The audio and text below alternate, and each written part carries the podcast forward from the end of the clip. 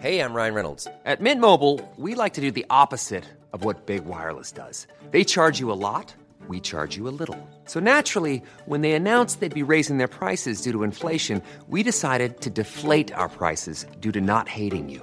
That's right. We're cutting the price of Mint Unlimited from $30 a month to just $15 a month. Give it a try at mintmobile.com slash switch. $45 upfront for three months plus taxes and fees. Promo rate for new customers for limited time. Unlimited more than 40 gigabytes per month. Slows. Full terms at mintmobile.com.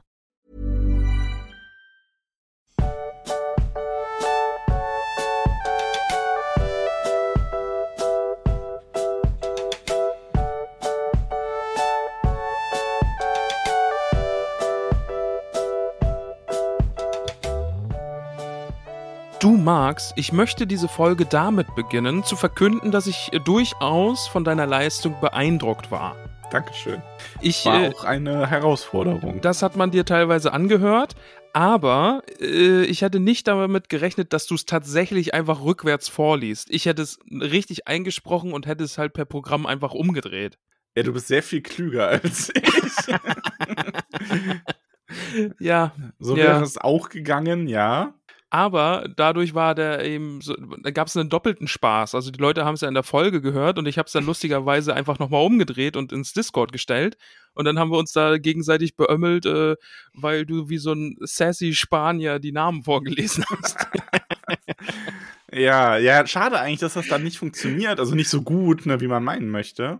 ja, Außer bei Hannah. Bei Hannah hat das wunderbar funktioniert. ja Hanna, Hanna hast du richtig gut hinbekommen. Ja, ja, Das war super. hast du gut gemacht. Es war auch schön, dass irgendwer so gesagt hat, dass man mir am Ende irgendwie anmerken würde, dass es dann immer schwerer geworden ist und du dann so gesagt hast, ja, aber das war ja quasi der Anfang. ja, schon. Und Ah. dann so, ach ja. Du hast da sogar noch eine Anmod dann ran gemacht, ne? ja, ja, und eine Verabschiedung, natürlich. denn krass. schon, denn schon. Ja, aber jetzt kurz mal äh, äh, ein bisschen hinter die Kulissen schauen. Wie hast du die Worte dann? Hast du die live quasi von hinten nach vorne gelesen oder? Nein, nein, nein, ich habe die mit einem, äh, Inter also ich habe einfach wirklich gegoogelt. Ähm, offensichtlich ist der Bedarf danach, Worte umzudrehen, größer als man meinen möchte. Denn da gibt es wirklich äh, einfach äh, webbasierte Tools, wo man das einfach rein äh, copy-pastet und dann kann man auf den Knopf drücken und dann wird alles umgedreht. Ah, okay. Ja. Nicht Und, schlecht. Ähm, ich habe aber das einzige, ich musste dann aber noch ein zweites Tool suchen, weil beim ersten, der hat das scharfe S irgendwie nicht verstanden. Okay. Und das war dann deswegen immer falsch. Und da musste ich erst noch ein Tool suchen, das alle scharfen S's quasi durch normale SS ersetzt. das gab's aber auch, also auch dafür scheint der Bedarf da zu sein. Oh, du bist ja echt ins Internet eingetaucht und hast ja, ja, also es war, es war schon äh, einiges an Arbeit. Also auch dieses, das Format dann so aus unserer Liste richtig hinzukriegen und so, das hat mich schon äh, Mühen gekostet. Ja, das war es bei mir ja auch irgendwie bei, bei, bei einer gesungenen Liste. Das hat einfach viel, viel länger gedauert und war viel, viel mehr Aufwand, als die Namen einfach vorzulesen. Ja, aber gut, dass wir damit jetzt wieder durch sind und uns jetzt keine gegenseitigen Aufgaben mehr stellen. Wir sind ja ganz haar, dran vorbeigeknappt, nee, ganz haarknapp dran vorbeigegangen, dass wir, dass das hier nicht, also dass diese Folge überhaupt zustande gekommen ist, ne? Warum? Ja, wegen des Auberginen-Zucchini-Streits und so, meiner nee, da- maßlosen Enttäuschung Da gab es gar über. keinen Streit, Max. Ich glaube, das, das Tollkühn-Universum war sich einfach, äh, einfach einig.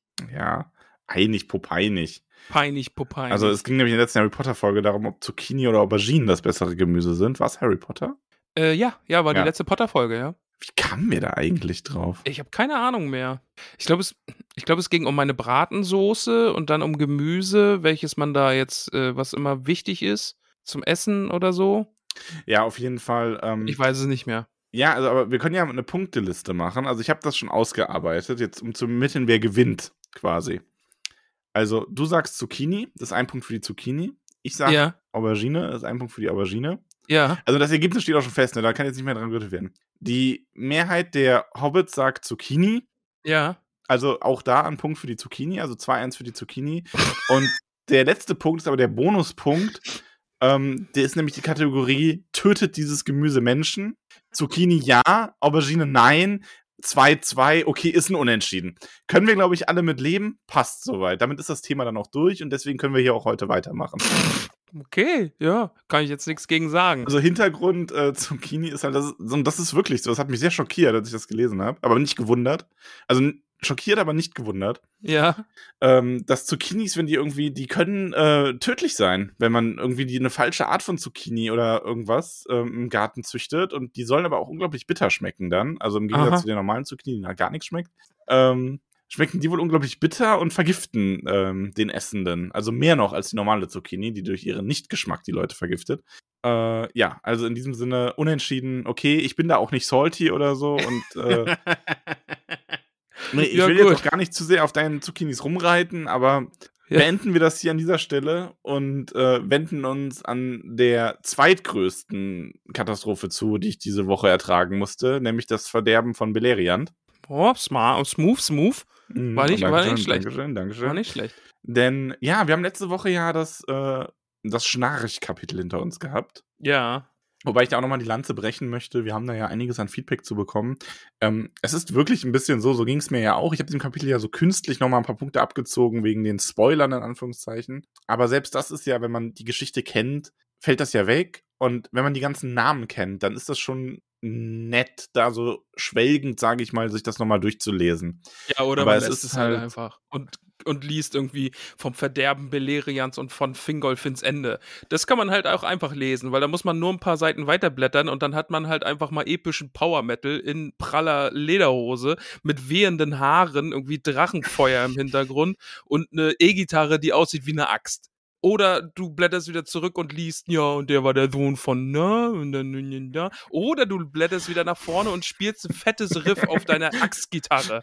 Ich stelle mir gerade vor, wie du so als Family Guy Comicfigur gezeichnet übrigens, Ja. hin und her blätterst und dann so auf der einen Seite so, so ganz langsame, getragene, langweilige, einschläfernde Musik und dann blätterst du weiter so voll der Death Metal die ganze Zeit. Das ganze Haus bebt, ne?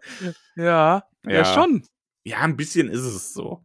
Also ich glaube, wir können vorwegnehmen, dass das Kapitel uns gefallen hat. Obwohl, ich muss auch wieder sagen, ähm, ich habe damit gerechnet, dass es eine 11 von 10 ist. Und stellenweise Mhm. ist es einfach 11 von 10, weil es eben richtig, richtig gut ist. Aber es sind schon wieder so viele Namen und so viele Orte und ach, das ist so. Ja, das braucht's alles nicht für mich. Also, ähm, da merkt man dann halt wieder, ja, das Silmarillion ist jetzt halt nicht so ein erzählender Geschichte oder so, ein, so eine Ja. erzählende Geschichte, ne? Sondern Ja, mehr so natürlich. Also Chronik. Ja. ja, so, es ist so, wie man so so Sagen halt erzählt hat auch einfach, ne? So Ja. über Kriege, so wirklich mehr Geschichtshandlungen, die da durcherzählt wird. Aber komm, Ähm. lass uns einfach ins Kapitel stürzen, weil es, äh, äh, es Ja. dauert nicht lang und wir sind schon bei geilen Stellen. Ja, also wir beginnen nämlich äh, mit äh, Fingolfin, Mhm. der nun, da die Elben ja mächtig und stark sind und auch starke Verbündete haben, äh, wieder darüber nachdenkt, Morgoth anzugreifen. Denn Fingolfin ist äh, klug und ahnt bereits, dass Morgoth, solange er da in seinem Angband rumwerkeln kann, auch wenn er so halb eingeschlossen ist von den Elben, äh, immer noch sehr viel Übles tun und planen kann. Ja, und die Noldor Lords, die meisten sind eher so, ach nee, lass Ist gerade alles so schön, ist gerade Frieden, komm, lass jetzt mal nicht an Krieg denken. Und ich kann es so verstehen. ey. Also, Ja, klar. Ja. Also, also es ist ja jetzt so, ne? Also wir haben vor allen Dingen auch, die sitzen in ihren Städten, manche von den Städten sind super versteckt, die anderen sind mitten im Berg, die anderen haben irgendwie einen Wall um sich herum, den niemand durchtreten kann. Und natürlich ist gerade irgendwie alles Friede, Freude, Eierkuchen. Also ja, man hat sich so mehr oder weniger alles aufgeteilt, jeder hat so sein Plätzchen, wo er wohnen kann. Ab und an kommt so ein Eol vorbei, den man dann irgendwo runterwerfen muss, aber das ist auch das größte Problem, was es gibt dann sitzt du da halt als so ein kluger Kopf, wie Fingolfin es einfach ist und so ein kluger Herrscher und denkt sich, ja Leute, ne, ist halt alles gerade echt schön, aber da oben im Norden, in dieser Festung, in dieser dunklen Festung, sitzt der garstige Melkor im Keller und bastelt böse, böse Sachen. Vielleicht sollten wir uns darum nicht doch jetzt einfach mal kümmern? Und alle so, hm, nö, nö. Ja, und natürlich kann man auch die Herrscher da verstehen, weil es ist natürlich so ein bisschen dieses Jahr, aber jetzt gerade läuft's ja und der, ach, der ist da eingesperrt quasi. Und natürlich auch in dem Wissen, wenn man da in den Krieg zieht, werden viele, viele Elder sterben. Ja. Und ja. Edain auch. Also, und das ist natürlich so der Punkt. Klar ist man da zögerlich. Aber, und irgendwo kann man ja auch im Hinterkopf haben, dass man sich vielleicht schon denkt, Mensch, schaffen wir das überhaupt? Ne? Also, Mhm. das ist ja auch nicht gewiss. Und wir sehen ja auch, dass ähm, Fingolfins Hoffnung, da irgendwas zu erreichen, auch im Grunde unbegründet ist, weil es das heißt ja auch in dem Text, die eben ahnen halt noch nicht, dass sie wirklich ohne die Valar nicht gegen Morgoth gewinnen können. Das ist bei allem, all der Schwäche, die Morgoth inzwischen hat, im Vergleich zu früher vielleicht noch, ist es einfach nicht, soll es nicht sein, dass die ähm, Edain und Elder alleine gegen ihn gewinnen. Und wir sind ja quasi noch in der guten Position, weil Morgoth entschließt sich jetzt, ah, Leute, ich habe jetzt Bock auf Krieg, ich werde euch jetzt ordentlich eins überbraten, weil ich mag euch alle nicht. Und dann ist es nämlich auch hier, und das heißt, sein Hass und seine List im Wege, äh, seiner dass sein Hass seiner List sein im Weg Hass stand. seiner List im Wege gestanden, dann hätte er es nur ertragen können, noch länger abzuwarten, bis alle seine Pläne reif waren, so wären die Noldor ganz und gar verloren gewesen.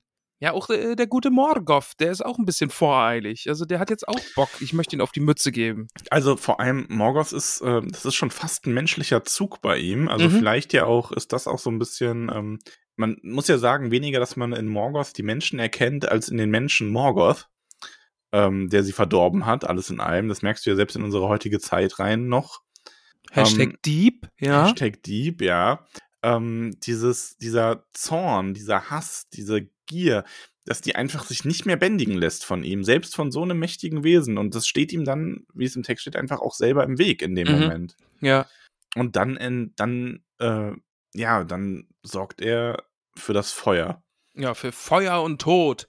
Und Also, es gibt ehrlich, so das viele- Ist, das ist schon richtig, richtig stark, oder? Es ist so geil. Also natürlich geht da gerade irgendwie die Welt oder und sterben Tausende von Elfen, äh, Elben, äh, aber trotzdem ist das halt so episch und ich habe mir so viele Stellen irgendwie markiert, die ich so gern vorlesen würde. Ja, aber wir tu können, es. wir können einfach nicht das ganze Buch vorlesen, aber da schickte Morgoth plötzlich große Ströme von Flammen aus, die schneller als Balrogs von Name herabkamen und sich über die ganze Ebene ergossen. Von Name? Ja, Trang Thangorodrim.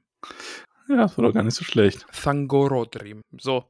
Ja, und ah, das, dass er halt jetzt, es ist jetzt nicht so, ne, der schickt jetzt einfach sein Heer aus. Nein, erstmal einfach Feuer. Einfach mal Ja. überall Feuer und Drachen und Balrogs und alles brennt und einen Haufen der Elben sterben und, oh, und alles. Und dann, er verwüstet ja so ganze Landstriche, die dann einfach nur noch Staub und kahl und ohne Leben sind und ja, und, und, äh, diese, diese Ebene, die dann da eben völlig niedergebrannt wurde, heißt dann auch der, entsticken, der erstickende Staub. Äh, ja, Ja.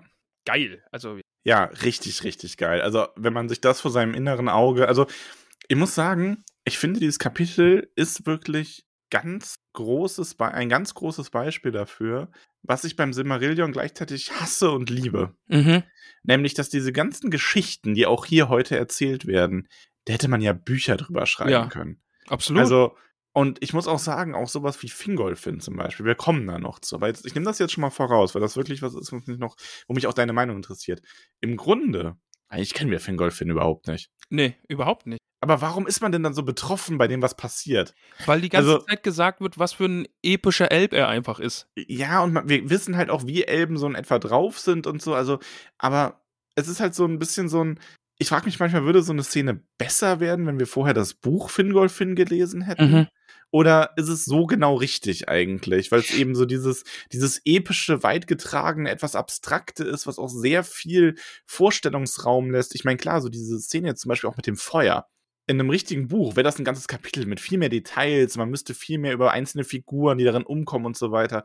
Aber irgendwo ist es halt einfach so erzählt, dass ich mir das trotzdem unglaublich gut im Kopfkino vorstellen kann. Ich glaube, es funktioniert, also gerade auch mit Fingolfin. Und wir kommen ja dann gleich mit äh, zu dem Kampf. Und ich glaube, das funktioniert einfach, weil das Buch dir ja auch sagt, so wie es geschrieben ist. Also es sagt dir ja direkt im Text, du, das, was hier gerade passiert, ist unfassbar episch. Mhm. Und, und deswegen, glaube ich, funktioniert es halt einfach auch. Also, und äh, ja, und natürlich kann man das irgendwie in Kapiteln irgendwie noch weiter ausschmücken, wie jetzt auch irgendwie das Feuer losbricht und Morgoth irgendwie die Entscheidung trifft, jetzt über alles herzufallen. Und es kommt nachher auch noch eine Stelle, weil genau den Gedanken hatte ich an einer anderen Stelle, wo ich mir gesagt habe, geil, darüber würde ich gerne ein Buch schreiben. Da komme ich aber nachher dazu. Mhm. Ähm, äh, und ich glaube, es funktioniert im Silmarillion einfach, weil wir, glaube ich, auch einfach wissen, okay, da, das ist die Vorgeschichte von dieser Geschichte, die wir total lieben. Und wir wissen aus der Herr der Ringe irgendwie schon, oh, es gibt ganz viel Vorgeschichte und die Elben sind Jahrtausende alt und, und ja, und, und ja, wir wissen um diese ganze Tragik und warum sie dann den Mittelerde verlassen und, und es gibt Valinor und all diese Sachen und, und es funktioniert manchmal besser und, und manchmal schlechter, wie jetzt in diesem letzten Kapitel, fand ich. Da funktioniert es dann nicht so gut, aber hier ist es ja, wie gesagt, ich habe auch die Kritik daran, in diesem Kapitel werden viele Namen, viele Städte, Orte, Flüsse und sowas wieder genannt und das stört mich einfach, weil es dann kein, kein Geschicht-Erzähltext ist, so, ja, also wie du einen Roman lesen würdest. Mhm. So kurz aufgestoßen vor, vor Erregung.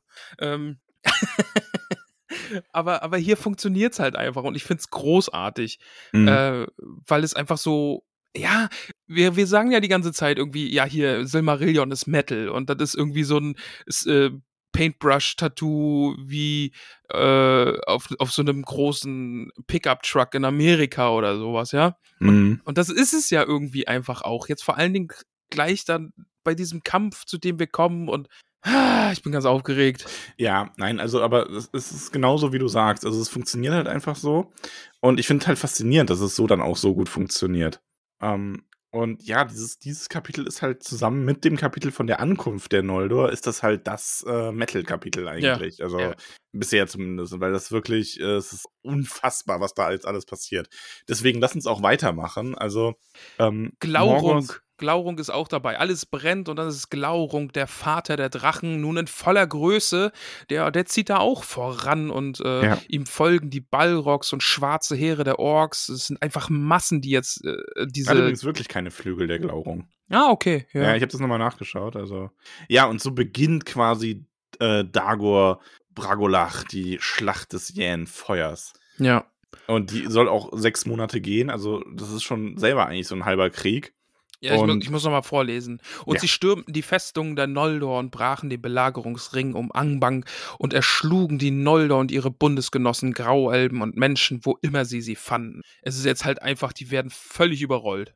Ja. Also natürlich machen die da auch, äh, äh, leisten natürlich Gegenwehr, weil dieser Ring, der um Angbang geschlossen wurde, äh, der, der, die waren ja einfach auch darauf vorbereitet, irgendwann Also, gegen ihn zu ja. kämpfen. Ne? Dieser Halbring quasi. Ja. Ja. Ja, und Ja. von denen, ähm, die da überleben, fliehen sehr, sehr viele. Gerade die Mhm. Sünder fliehen halt äh, viele nach Doriath, also die meisten. Äh, manche auch nach, nach, nach Gothrond, aber ja.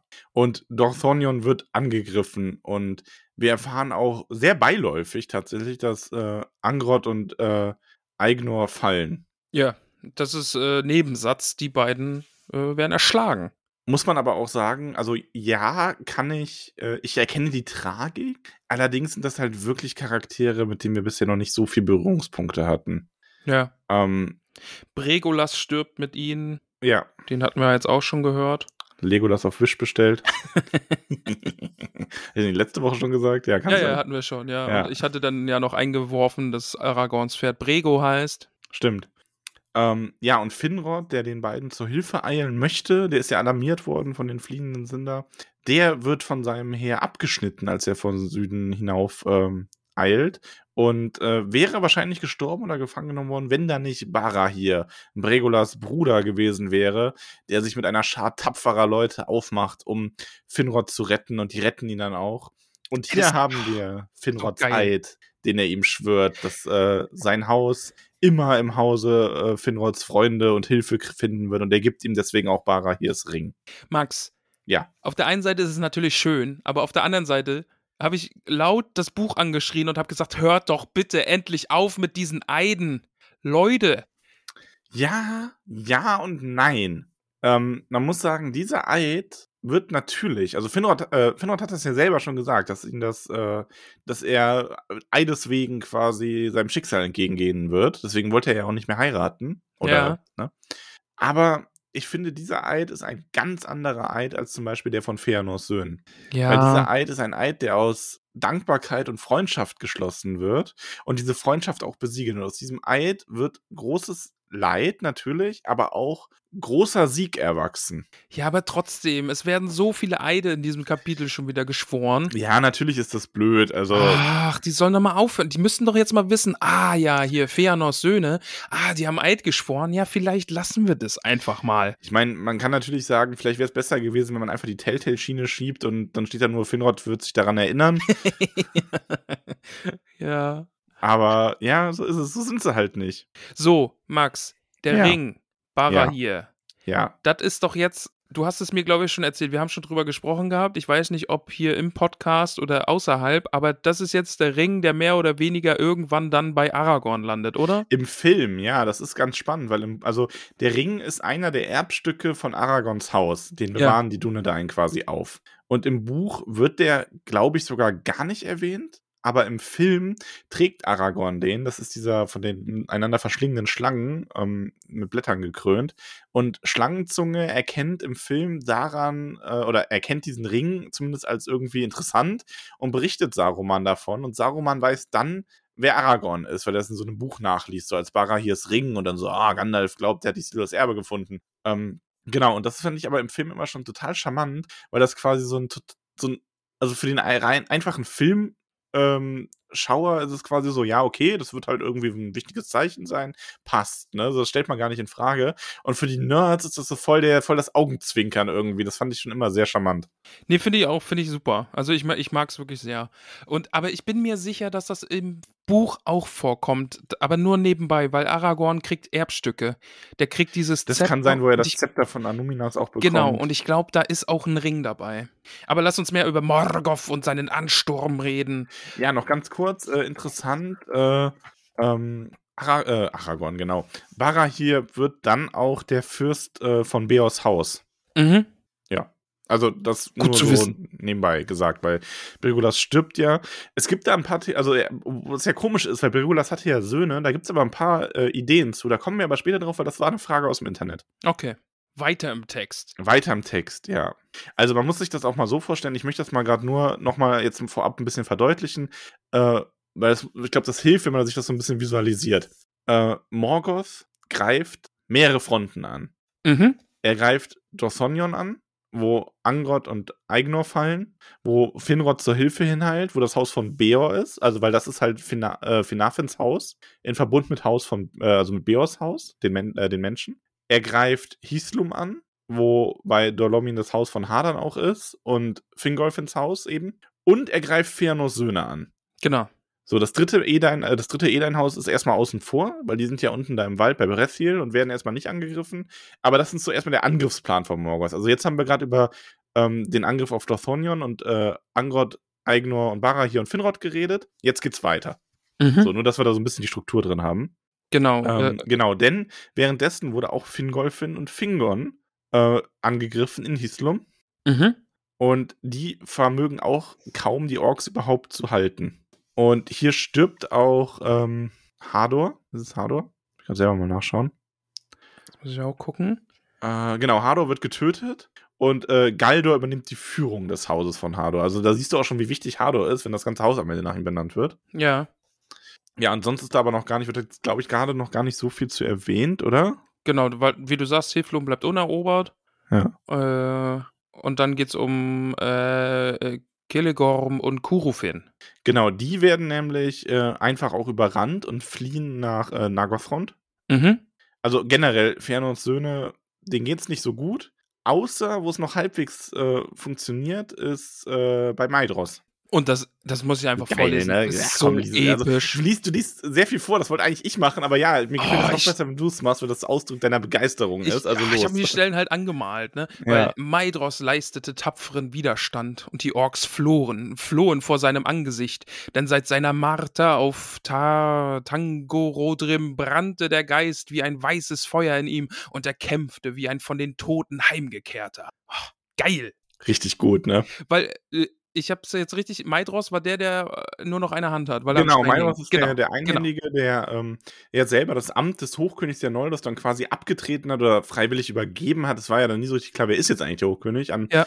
äh, Fingolfin, der gerettet wurde und ähm, genau, der jetzt eben hier so mächtig äh, seine Festung, seinen Berg hält und dort sammeln sich dann auch im Laufe dieses Krieges unter anderem Maglor und andere Überlebende, ähm, während die anderen Söhne von Feanor, also Karamphir, Amrod und Amras, nach Süden in Richtung der Grünelben fliehen und von denen Hilfe bekommen. Mhm.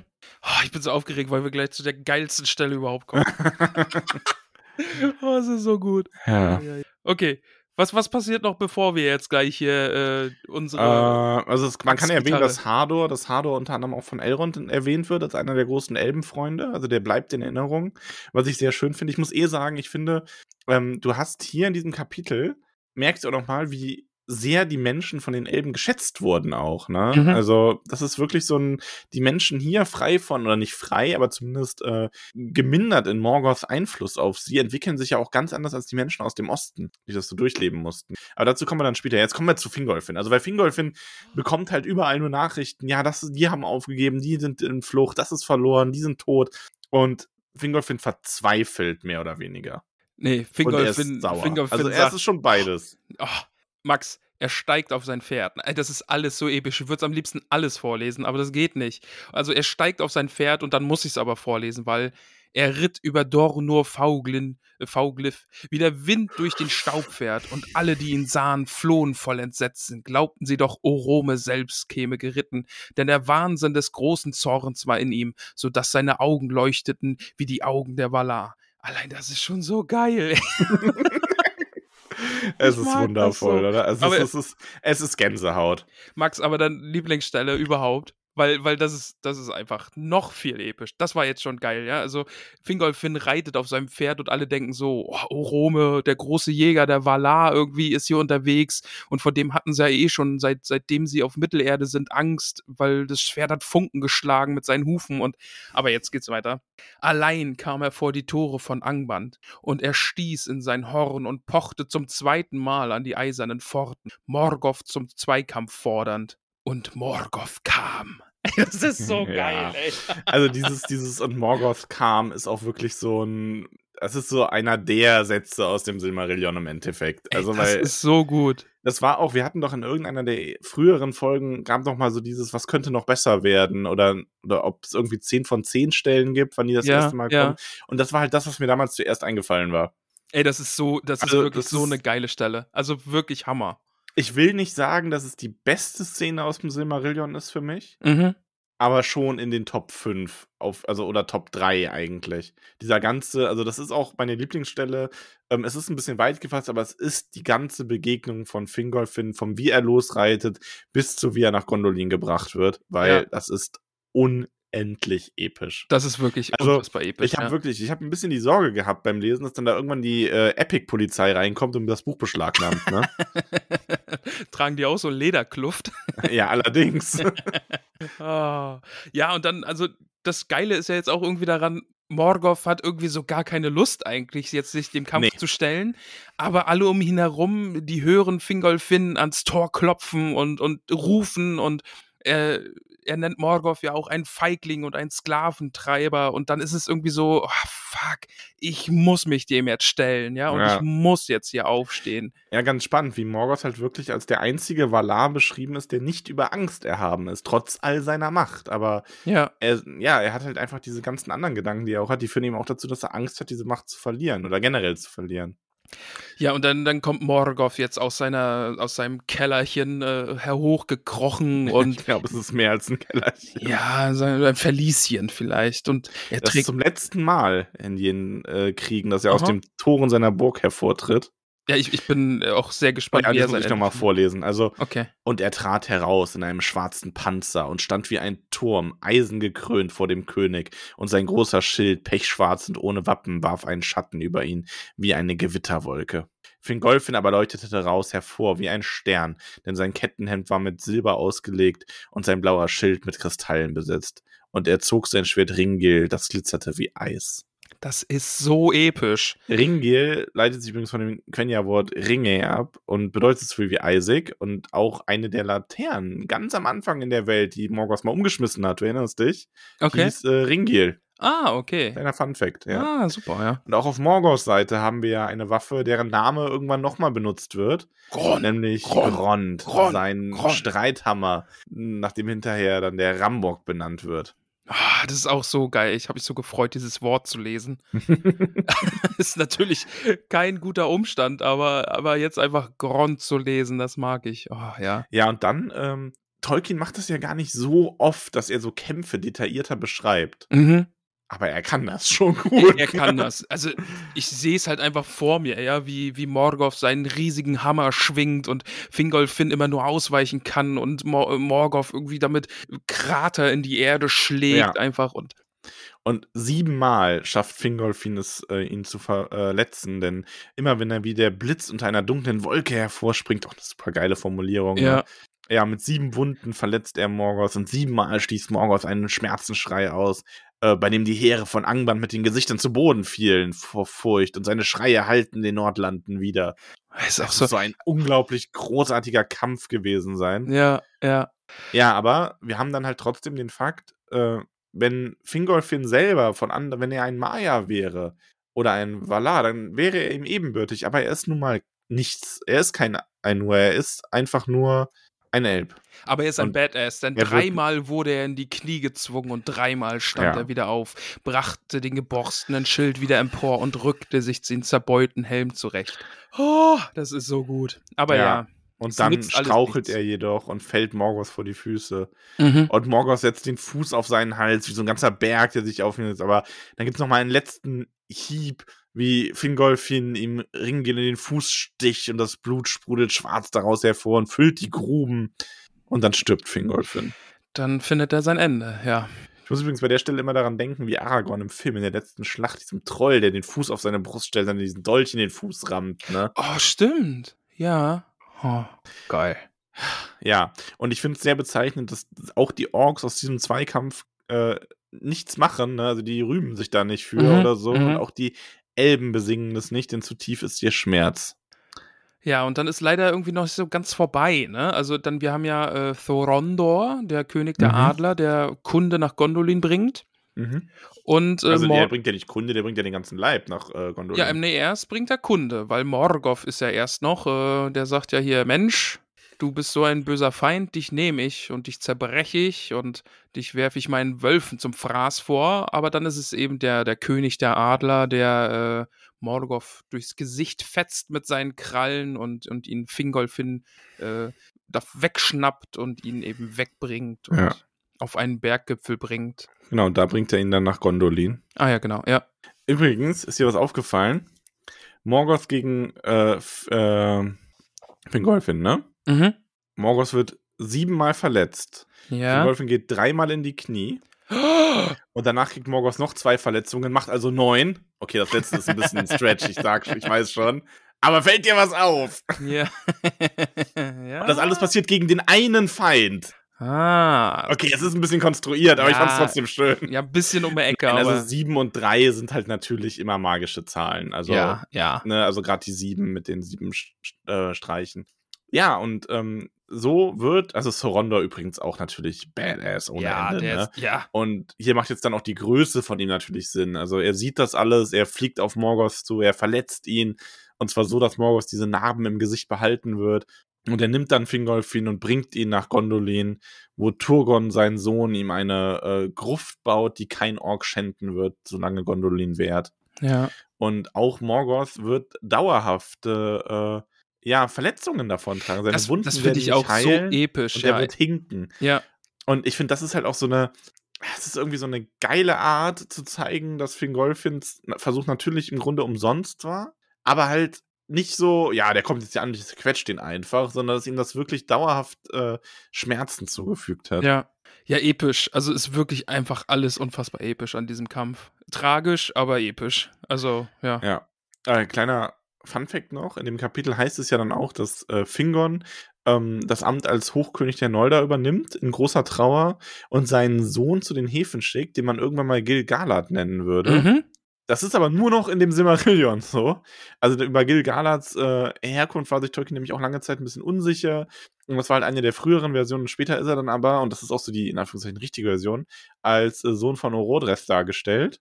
Und ähm, das wurde aber einfach nur nie aus, rauseditiert aus dem Silmarillion quasi. Ah, okay. Das war so, da wäre dann irgendwie der Aufwand zu groß gewesen und ja, Ah, ja. Okay. das nur dazu. Ja, aber was, also, was, hast du noch irgendwas zu diesem Kampf zu sagen?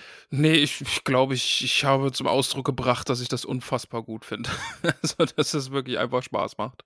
Ja. Das sind jetzt irgendwie also- zweieinhalb Seiten einfach pure, epische, reinster. Fantasy-Orgasmus, Ja. oder? aber wirklich. Also, tut mir leid, anders kann man das nicht sagen. Ja. Das ist schon. Ja. ja gut, Morgoth wurde nicht aufgehalten und er macht der einfach Krieg weiter. geht weiter, ja. Ja. Er macht einfach garstig weiter. Also wir setzen ein bei äh, Bara hier, der äh, weiter die Ländereien von äh, Dorthonion, also von Fin Narfins Haus quasi, verteidigt. Allerdings äh, sehr verzweifelt und auch ohne viel Hoffnung, ähm, als dann auch sein, sein Weib, also seine Frau Emeldir, wird, äh, sammelt die Frauen und Kinder und bewaffnet jene, die Waffen tragen können, weil die ist vom Gemüt her nämlich auch eher so eine Kämpferin und flieht mit diesen nach Bressil und wird dort von den Haladin aufgenommen. Also zumindest größtenteils. Manche ziehen dann auch dort nach Dolomin weiter zu Galdor. Aber auf jeden Fall ähm, ist sie halt auch eine, dem Text nach, sehr, sehr taffe Dame. Ja. Und dann kommen wir jetzt auch gleich zu der Stelle, wo ich vorhin gesagt habe, da würde ich gerne ein Buch drüber schreiben, weil, also, es geht ja jetzt darüber, sie werden immer weiter vertrieben und dann sind es eben am Ende diese zwölf Männer, Ah, ja, ja. äh, die bei Bara, Bara hier waren, ne? also Bären zum Beispiel, sein Sohn, Mhm. der spielt ja vielleicht nochmal eine Rolle. Und dann äh, finde ich so geil, Gehetzte ohne Hoffnung wurden sie, eine Bande von Verzweifelten, die nicht mehr entkommen konnten und nicht weichen wollten, denn ihre Häuser waren zerstört, ihre Frauen und Kinder gefangen, getötet oder geflohen.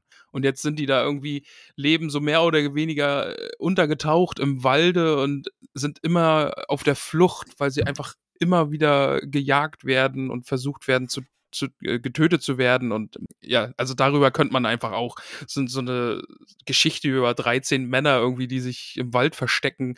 Ja. Und, Also, ja. Ja, vor allem, es sind ja auch irgendwo, ich meine, man darf ja nicht vergessen, das sind quasi die äh, Vorfahren der äh, von Aragorn, der Vorfahren der Dunedain. Das stimmt, das, dann das liegt im Blut jetzt, ne? Denn, ja, es sind, also das sind ja quasi schon so die ersten Waldläufer. Das Ja, sind ja auch die Vorfahren von Faramir, genau genommen. denn hier, Max, also, ne? Zitat noch, ihr Bett war das Heidekraut und ihr Dach der bewölkte Himmel. Auch geil. Ja, und die führen da halt äh, so eine Art Guerillakrieg gegen Morgoth dann. Mhm, mhm. Was schon auch echt badass ist, mit 13 Leuten da dann noch so ein bisschen Terror zu machen. Ja, finde ich Aber wir großartig. erfahren dann auch später im Kapitel, Bara, äh, Bären, also Barahirs Sohn, ist der einzige von denen, der das überleben wird. Genau. Und das ist ja dann natürlich wieder eine andere Geschichte. Und was jetzt auch noch eine andere Geschichte ist, ne? Da denkst du dir, dieses Kapitel, oh, hier Gitarrenaxt. Und äh, wir haben jetzt über Melkor geredet und der ist jetzt, hat jetzt einfach alles niedergewälzt. Nein, Mensch, ach, komm, schmeißen wir noch einen Sauron mit hinein. Ey, aber richtig, ne? Und ganz ehrlich, wenn man das so liest, dann, dann wird man irgendwie schon betrübt, dass Sauron im Herrn der Ringe nicht nochmal aufgetreten ist, oder? oh, der ist auch so episch, also wirklich. Also, weil es, es steht dann nämlich, also zuletzt aber nach dem Ende Fingolfins zog Sauron, Morgoths größter und furchtbarster Diener in, die, äh, in der Sindarin-Sprache Gorthaur genannt. ja, ja, weiter. Ein Meister der Schatten und Phantome voll ruchloser Weisheit und grausamer Stärke, verunstalten, was immer und, äh, er anfasste, verderbend, wen er regierte, der Herr der Werwölfe. Sein Reich war die Folter.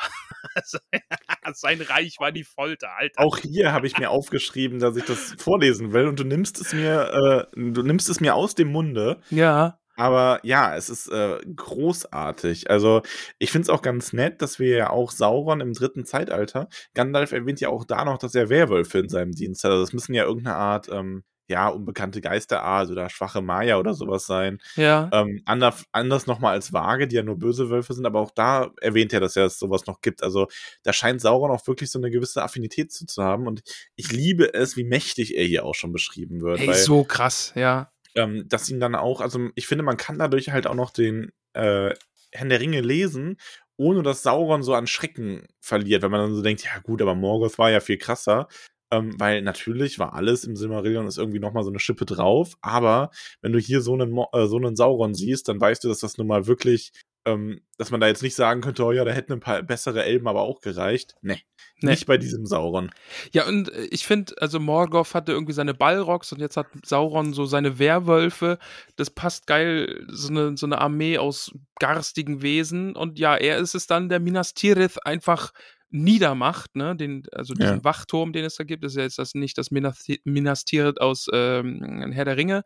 Ja, und er macht da jetzt einen äh, Wachturm für seinen Herrscher draus und überwacht dieses Tal und niemand kann an ihm vorbei, ohne gesehen zu werden. Und ach, das ist alles so episch, ey. Das, Ähm, es ist auch wieder so, hier wird es ganz explizit beschrieben, dass auch Sauron einfach wieder damit ähm, kämpft, also als Waffe diese Furcht auch so sehr benutzt, ne? stimmt, und, und Weil durch diesen sein schwarzen Kommen Schatten einfach- schickt und sowas, ne? Ja, ja. also das ist schon einfach, ich finde das sehr, sehr, sehr, sehr, sehr, sehr großartig, wie sich Saurons Art hier schon so zeigt. Und ja. ja, also man weiß, wenn man dieses Kapitel liest, weiß man schon, warum Sauron hinterher so beschrieben wird, dass er fast so mächtig wie äh, Morgoth am Ende war, weil die sich halt einfach irgendwie annähern, ne? Morgoth wird ja immer weniger mächtig. Ja. Ja, sehr, sehr, sehr, sehr cool, auf jeden Fall. Ja, und dann Großartig. wird auch eben gesagt, ne, die Noldor, die sie da eben äh, kriegen und auch die ähm, Sindar. ganz kurz werden- noch, Ja, vor allem, man muss ja sagen, der Pass am Siren und der Minas Tirith hielten ja zwei Jahre stand. Also das Mhm. war ja jetzt auch nicht so ein, ja, dann kam Sa- Sauron, hat so den, den Killing Blow abgestaubt, sage ich mal, sondern die haben wirklich Hoffnung gehabt, weil, wie gesagt, Morgoth war einfach äh, zu früh und hat ähm, in seiner überschäumenden Wut und in seinem überschäumenden Hass zu früh angegriffen. Und so konnte man das noch sehr lange halten. aber ich habe so verstanden, dass, also sie haben den Turm lange gehalten, einfach auch mit Ulmos Unterstützung, ne, mit der Kraft des Wassers da, die er äh, den geschickt hat. Und dann aber kam äh, Sauron und dann Ja, war eh- genau. ne? Also, Also, genau, ja, aber genau, also die haben den gehalten und nur durch Sauron haben es dann quasi. genau, ja, mhm. Ja. Genau. Nee, das, aber das meine ich jetzt, so, also die haben den so lange gehalten, es war jetzt nicht so, dass Sauron da ankommt und einfach nur den letzten Schritt gemacht hat, sondern die hätten den auch noch wahrscheinlich ein paar Jahre länger gehalten. Genau, also wa- Sauron war nötig, aber er ist halt einfach Genau. so mächtig, dass er was vollbringen kann, was die anderen Heere da die ganzen Jahre nicht machen konnten. Und dann kommt Sauron und bringt seinen Schatten und seine genau, genau, Furcht. Und, genau. Ja, und Noldor und Sindar wurden eben verschleppt und zu Gefangenen äh, gemacht in Angband. Und ja, ja, die, das ist jetzt so ein bisschen, Morgoth macht sich seine Speer daraus, ne? Er zu, macht sie so zu seinen Ey, eigenen Dienern. Aber auch, ich finde das vor allem so furchtbar, weil ähm, das auch einfach so eine, weil die, selbst die, die sich dann einfach befreien können, ja, ja dann quasi gemieden und ja, so ein ähm, Leben im Exil führen müssen, weil man ihnen nicht mehr vertraut. Weil das ist nämlich was, also Morgoth merkt ja jetzt dann irgendwann, okay, ich komme hier jetzt nicht mehr weiter. Äh, ich habe selber extrem große Verluste erlitten, auch wenn ich natürlich viele Länder eingenommen habe und ich bin da jetzt auch eigentlich ganz zufrieden mit. Aber man macht jetzt erstmal so einen wirklich taktischen Rückzug ähm, und ich sammle meine Kräfte neu, ich äh, warte auf die Menschen aus dem Osten und ich schicke meine äh, Gesandten auch in die Elbenreiche und versuche da wieder Zwist unter die Noldor zu bringen, was ja leider auch funktioniert, weil die Noldor auch durch diesen Fluch des Sippenmords, sage ich mal, mhm.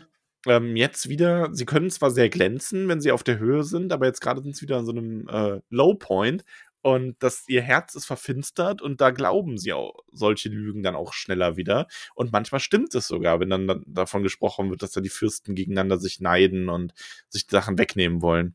Ja, und es ist halt auch so einfach sein Ding, ne? Also, ich, ich, ich bringe Neid in dein Herz und dann verratet ihr euch alle gegenseitig und, Ja. und das muss ich auch noch vorlesen, weil das finde ich so garstig. Zum Schein ihnen die Freiheit schenkend, während ihr Wille an den Seinen gekettet blieb und sie nur umherirrten, um wieder zu ihm zurückzukehren. Das ist halt auch so traurig irgendwie. Du bist gefangen und er bricht dich und dann lässt er dich frei und du ziehst umher und, und Zwist und Verrat zwischen den eigenen Leuten und dann am Ende landest du doch wieder bei ihm, weil du einfach auch für das normale Leben nicht mehr gemacht bist. Ach, ja, mit den Menschen macht er das Gleiche dann, ne?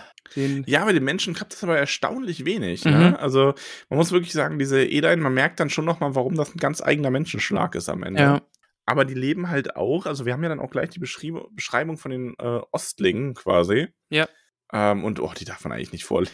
nee, das ist, das ist schwierig, ne? Also, Ja, also das, das hat mit Herr der Ringe ja auch schon irgendwie wieder Orkse beschrieben werden Ja.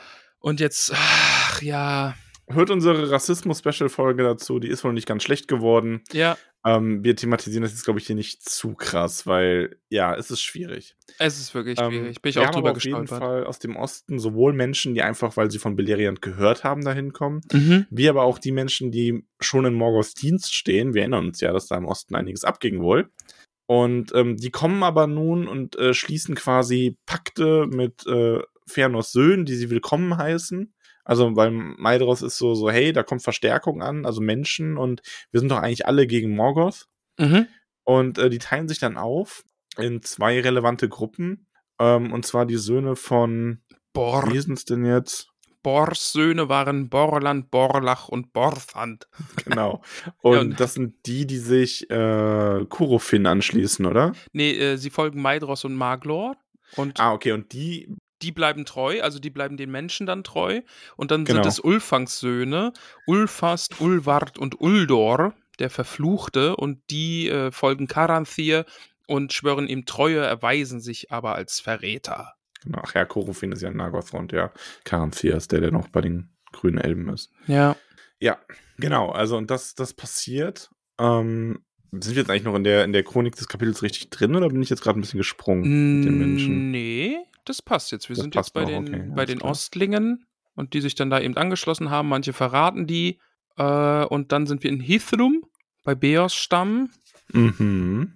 Äh, Beos-Stamm? ach nee, Nee, nee, du meinst. Beos sind ja die, die äh, 13 Waldläufer quasi. stimmt. Ja. Und die Frauen in äh, Bressil. Du meinst äh, Hadors. Hadors Volk. Stimmt, genau, ja. Ja. Mit äh, Galdor. Und äh, die sind. Ach, die Haladin sind das jetzt, ne? Äh, genau, also wir sind jetzt in, äh, wir sind in Breslin jetzt, ne? Äh, Ostbref... Nee, Bressil, Bressil? genau. Ja. Genau, wir sind bei Hales Volk, den Haladin und den Bressil. Ähm, wir erinnern uns ja, das ist ja hier die Badass-Dame gewesen, die Ach, die äh, Mhm. an Dorias vorbeigeführt hat. Und da sind ja ganz viele Frauen von Beos Volk hingekommen. Stimmt, ja, ja. So. Mhm. Ähm, und die kriegen tatsächlich Hilfe von den Elben, Mhm. denn die sind äh, wohl befreundet mit den Grenzwachen äh, von Dorias gewesen und dann auch mega gut die Vorstellung, wie diese Waldelben dann den Orks eine Falle stellen und dann mit ihren Äxten aus dem Wald hervorbrechen und diese ja. Mhm. Ork-Legion niedermachen, ne? Ja, mag ich. Großartig. Ja. Also hat mir auch sehr, sehr gut gefallen. Und ähm, ja, da passiert ja aber auch was Interessantes, denn bei äh, Hales Haus, bei den Haladin, sind auch Hurin und Hur aus dem Hause, ähm, Quatsch, aus dem Hause Hales, also bei, nee, aus dem Hause Haldor. Zu dieser Zeit lebten Hurin und Huor, die Söhne Galdors von Dolomin, bei den Haladin. Genau. Genau, und genau, also Galdor ist ja hier bei König, äh, bei Fingon, muss man ja jetzt sagen, ähm, bei Hislum da, Dolomin. Und ähm, der hat seine Söhne eben, weil die ja alle so ein bisschen, äh, die Häuser haben ja untereinander sich verheiratet und Mhm, sowas. ja. Und die sind jetzt bei ihrem Onkel aufgewachsen. Das war zu der Zeit halt auch üblich. Und die sind selber mit in die Schlacht gezogen. Ähm, auch Hur, der erst 13 Jahre alt war. Und die wurden aber abgeschnitten und kamen dann ähm, zu der Furt vom ähm, Brisiach und werden durch Ulmo tatsächlich gerettet. Also wir haben in diesem Kapitel auch ganz viel Ulmo mit drin. Ne? Ja, wir wissen ja, ne, Ulmo konnte nie so ganz ablassen von Mittelerde und hat immer gelauscht, was ist da los und so. Und jetzt ist er halt auch einfach da, ne? Jetzt in Ja, diesem Moment bringt er halt den Nebel, der hilft, fliehen zu können. Und Also Ulmo wird schon immer mehr so der Lieblingsvalar irgendwo Schon, auch. schon, ne? ja, also ja, er ist schon in den Top dabei. Also mögen wir. wobei kann man da einen Liebling haben? Ich weiß nicht. Es ist oft so mit dem, mit dem man sich am meisten beschäftigt, ist in dem Moment mein Liebling. Ja, ja, schon. Ja. Aber Hurin und Hur werden halt äh, von Thorondor gesehen, Mhm. der dann zwei Adler schickt und die sie aufnehmen und nach Gondolin bringen. Einfach mal so, ne? Einfach, äh, oh Gott, ihr seid in Gefahr, wir bringen euch in, Sicher in, Sicherheit, genau, und ja, einfach mal Und nach Auch Gondolin. hier, ne, wir dürfen ja nicht unterschätzen, genauso wie Ulmo hilft, die Adler sind ja Manwes Hilfe. Mhm. Stimmt. Ne? Also so ganz haben die Valar ja nie aufgehört, hier noch ein bisschen rumzuhantieren. Stimmt, stimmt, ja, ja, ja. Und äh, genau, die beiden kommen in Gondolin an und werden da auch mit äh, großer Freude von Turgon empfangen, denn er erinnert sich auch an Ulmos, äh, also Visionen, die ihm vom Ulmo geschickt wurden, dass er äh, die Söhne aus dem Hause Hador freundlich zu empfangen hat und dann leben sie da fast ein ganzes Jahr. Und der entwickelt auch eine große Zuneigung, Zuneigung zu ihnen. Ja, Und sie, sie lernen dann auch einiges. Also vor allem der Ältere von eben Gondolin und von den Elben dort. Ja, aber es sind nun mal Menschen und ich finde den Appell, den äh, sie dann auch an Turgon richten, sehr schön. finde Ähm, ich, find ich auch toll, ja. Mhm. Den würde ich gerne vorlesen, wenn ich jetzt hier gerade mal, wenn ich ihn jetzt hier gerade mal finde. Genau, weil Hurin sagt zu Turgon, Herr, wir sind nur sterbliche Menschen und nicht wie die Elder. Sie mögen es ertragen, die lange Jahre hindurch auf den Kampf mit ihren Feinden an einem fernen Tag zu warten. Unsere Zeit aber ist kurz und unsere Kraft und Hoffnung geht schnell dahin. Überdies haben wir den Weg nach Gondolin nicht gefunden und wir wissen auch nicht genau, wo diese Stadt liegt. Denn in Furcht und Erstaunen wurden wir auf dem hohen Weg durch die Lüfte hierher getragen und eine gnädige Ohnmacht verschleierte uns die Augen. Und da sagt Tugan so, ja, ist okay. Also wenn Rondo es zulässt, dann dürft ihr auf demselben Weg wieder gehen, wie ihr hier gekommen seid. Genau, also wir dürfen ja nicht vergessen, ne, die sind nach Gondolin gekommen und wenn man nach Gondolin kommt, heißt es eigentlich, man bleibt in Gondolin. Oder man Genau, stirbt. wer, wer nach Gondolin kommt, bleibt in Gondolin. Ja. Das ist quasi das, so ein bisschen das Vegas von Mittelerde. Genau. Und dann äh, tritt noch jemand auf, der gute Maiglin. Ja, ja, und Maiklin ist so ein bisschen salty, ne? Ja, so, ich, es klingt so ein bisschen neidisch, ne? Oh, warum mag der König euch so? Warum mag er mich nicht so? Ja, und Hm. Maiklin mag die äh, Edain so generell nicht sonderlich.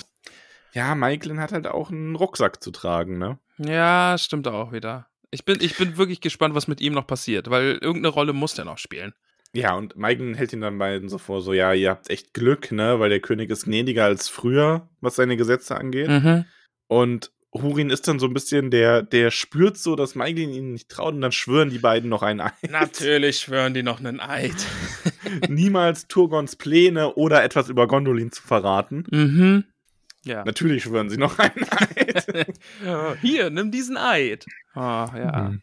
Ich finde dann, dass die Rückkehr äh, zu ihrem Vater und zu ihren Leuten finde ich dann sehr gut irgendwie, weil sie verraten ja natürlich nicht, wo sie waren. Sie sagen jetzt, oh, wir waren in Gondolin, wir wurden wie Prinzen behandelt.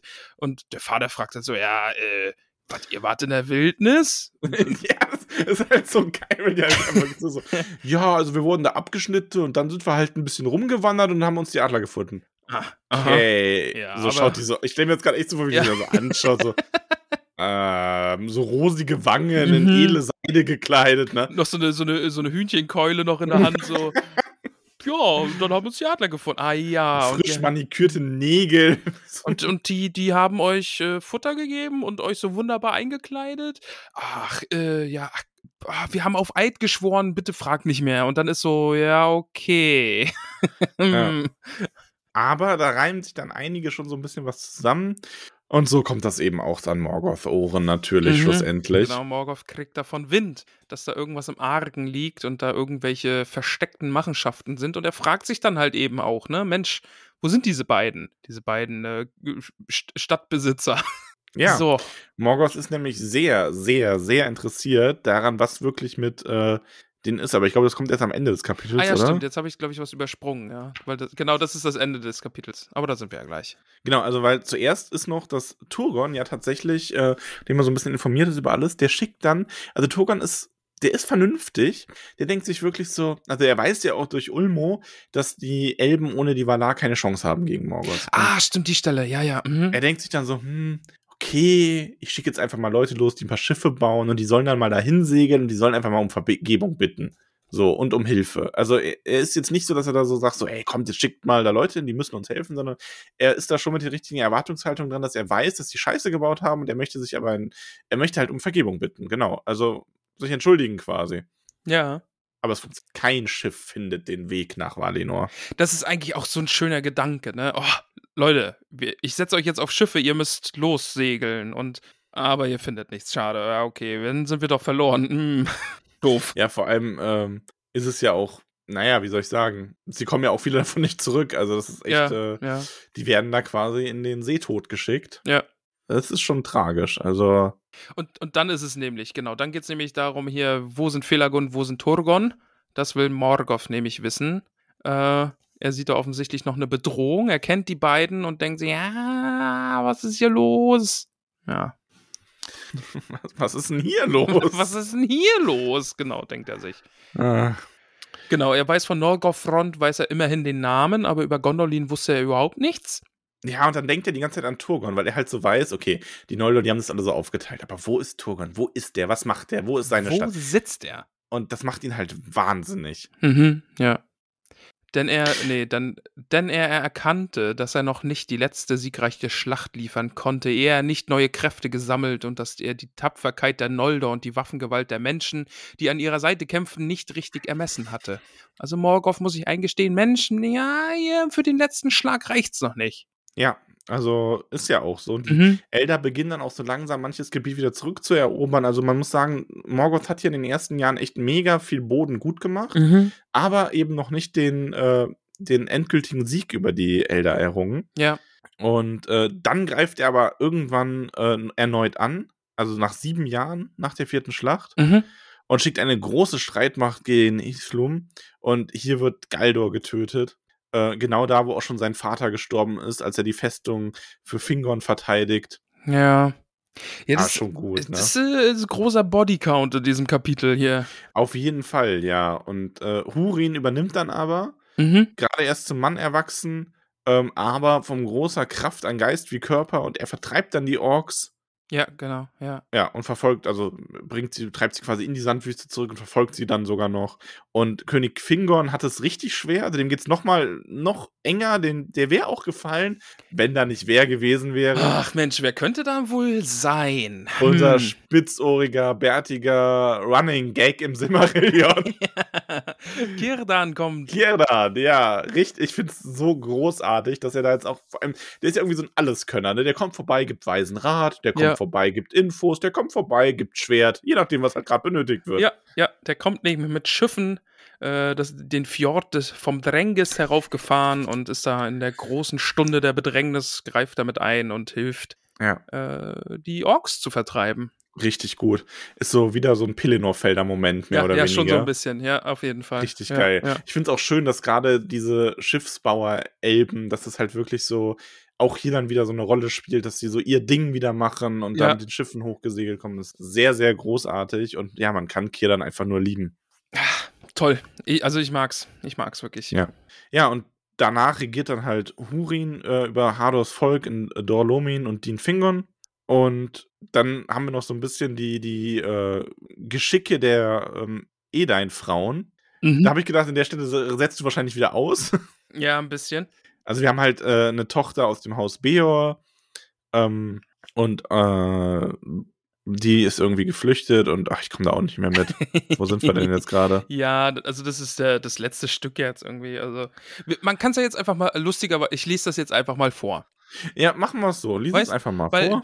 liebe Leute, wir haben jetzt so ein episches Kapitel, aber auch das hier, auch das hier ist Silmarillion. Ne?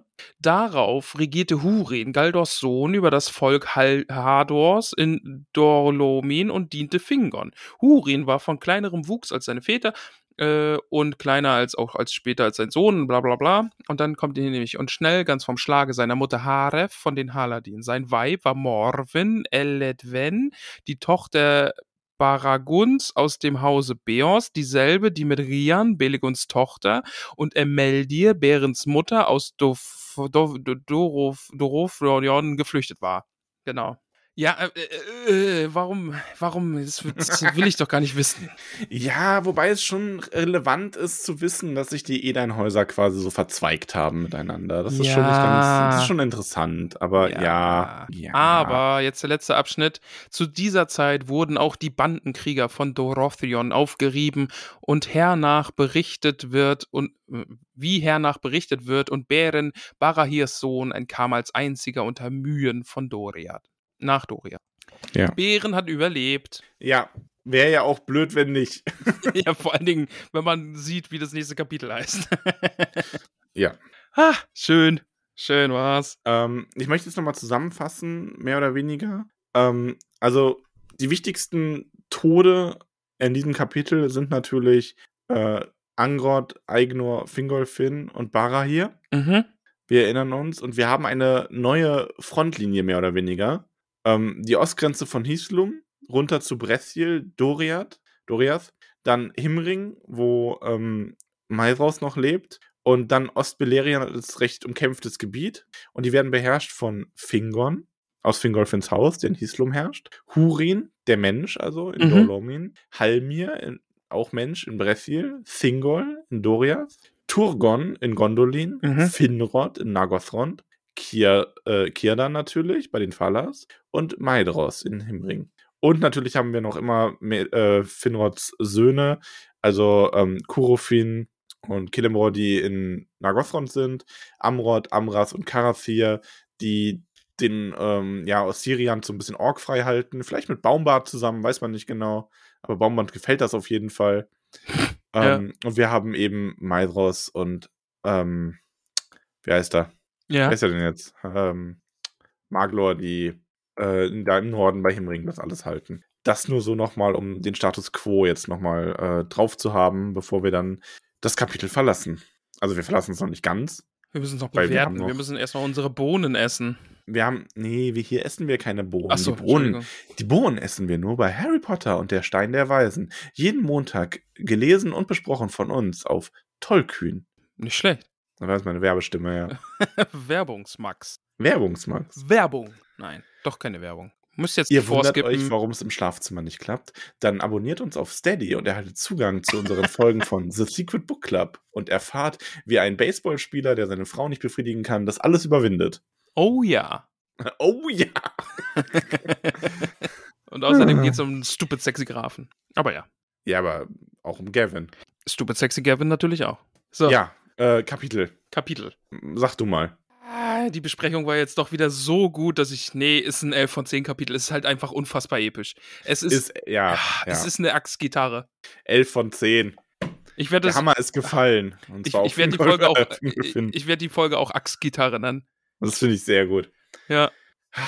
Geil. Wollen wir mal sehen, was die Community von der Folge hält? Es, oh, können wir einfach nur noch mal kurz sagen, dass es echt ein richtig geiles Kapitel ist. Bitte lest es. es. Ja, es ist wirklich, lasst es euch auf den Augen zergehen, quasi. Kann man das so sagen? Nein, ich glaube nicht.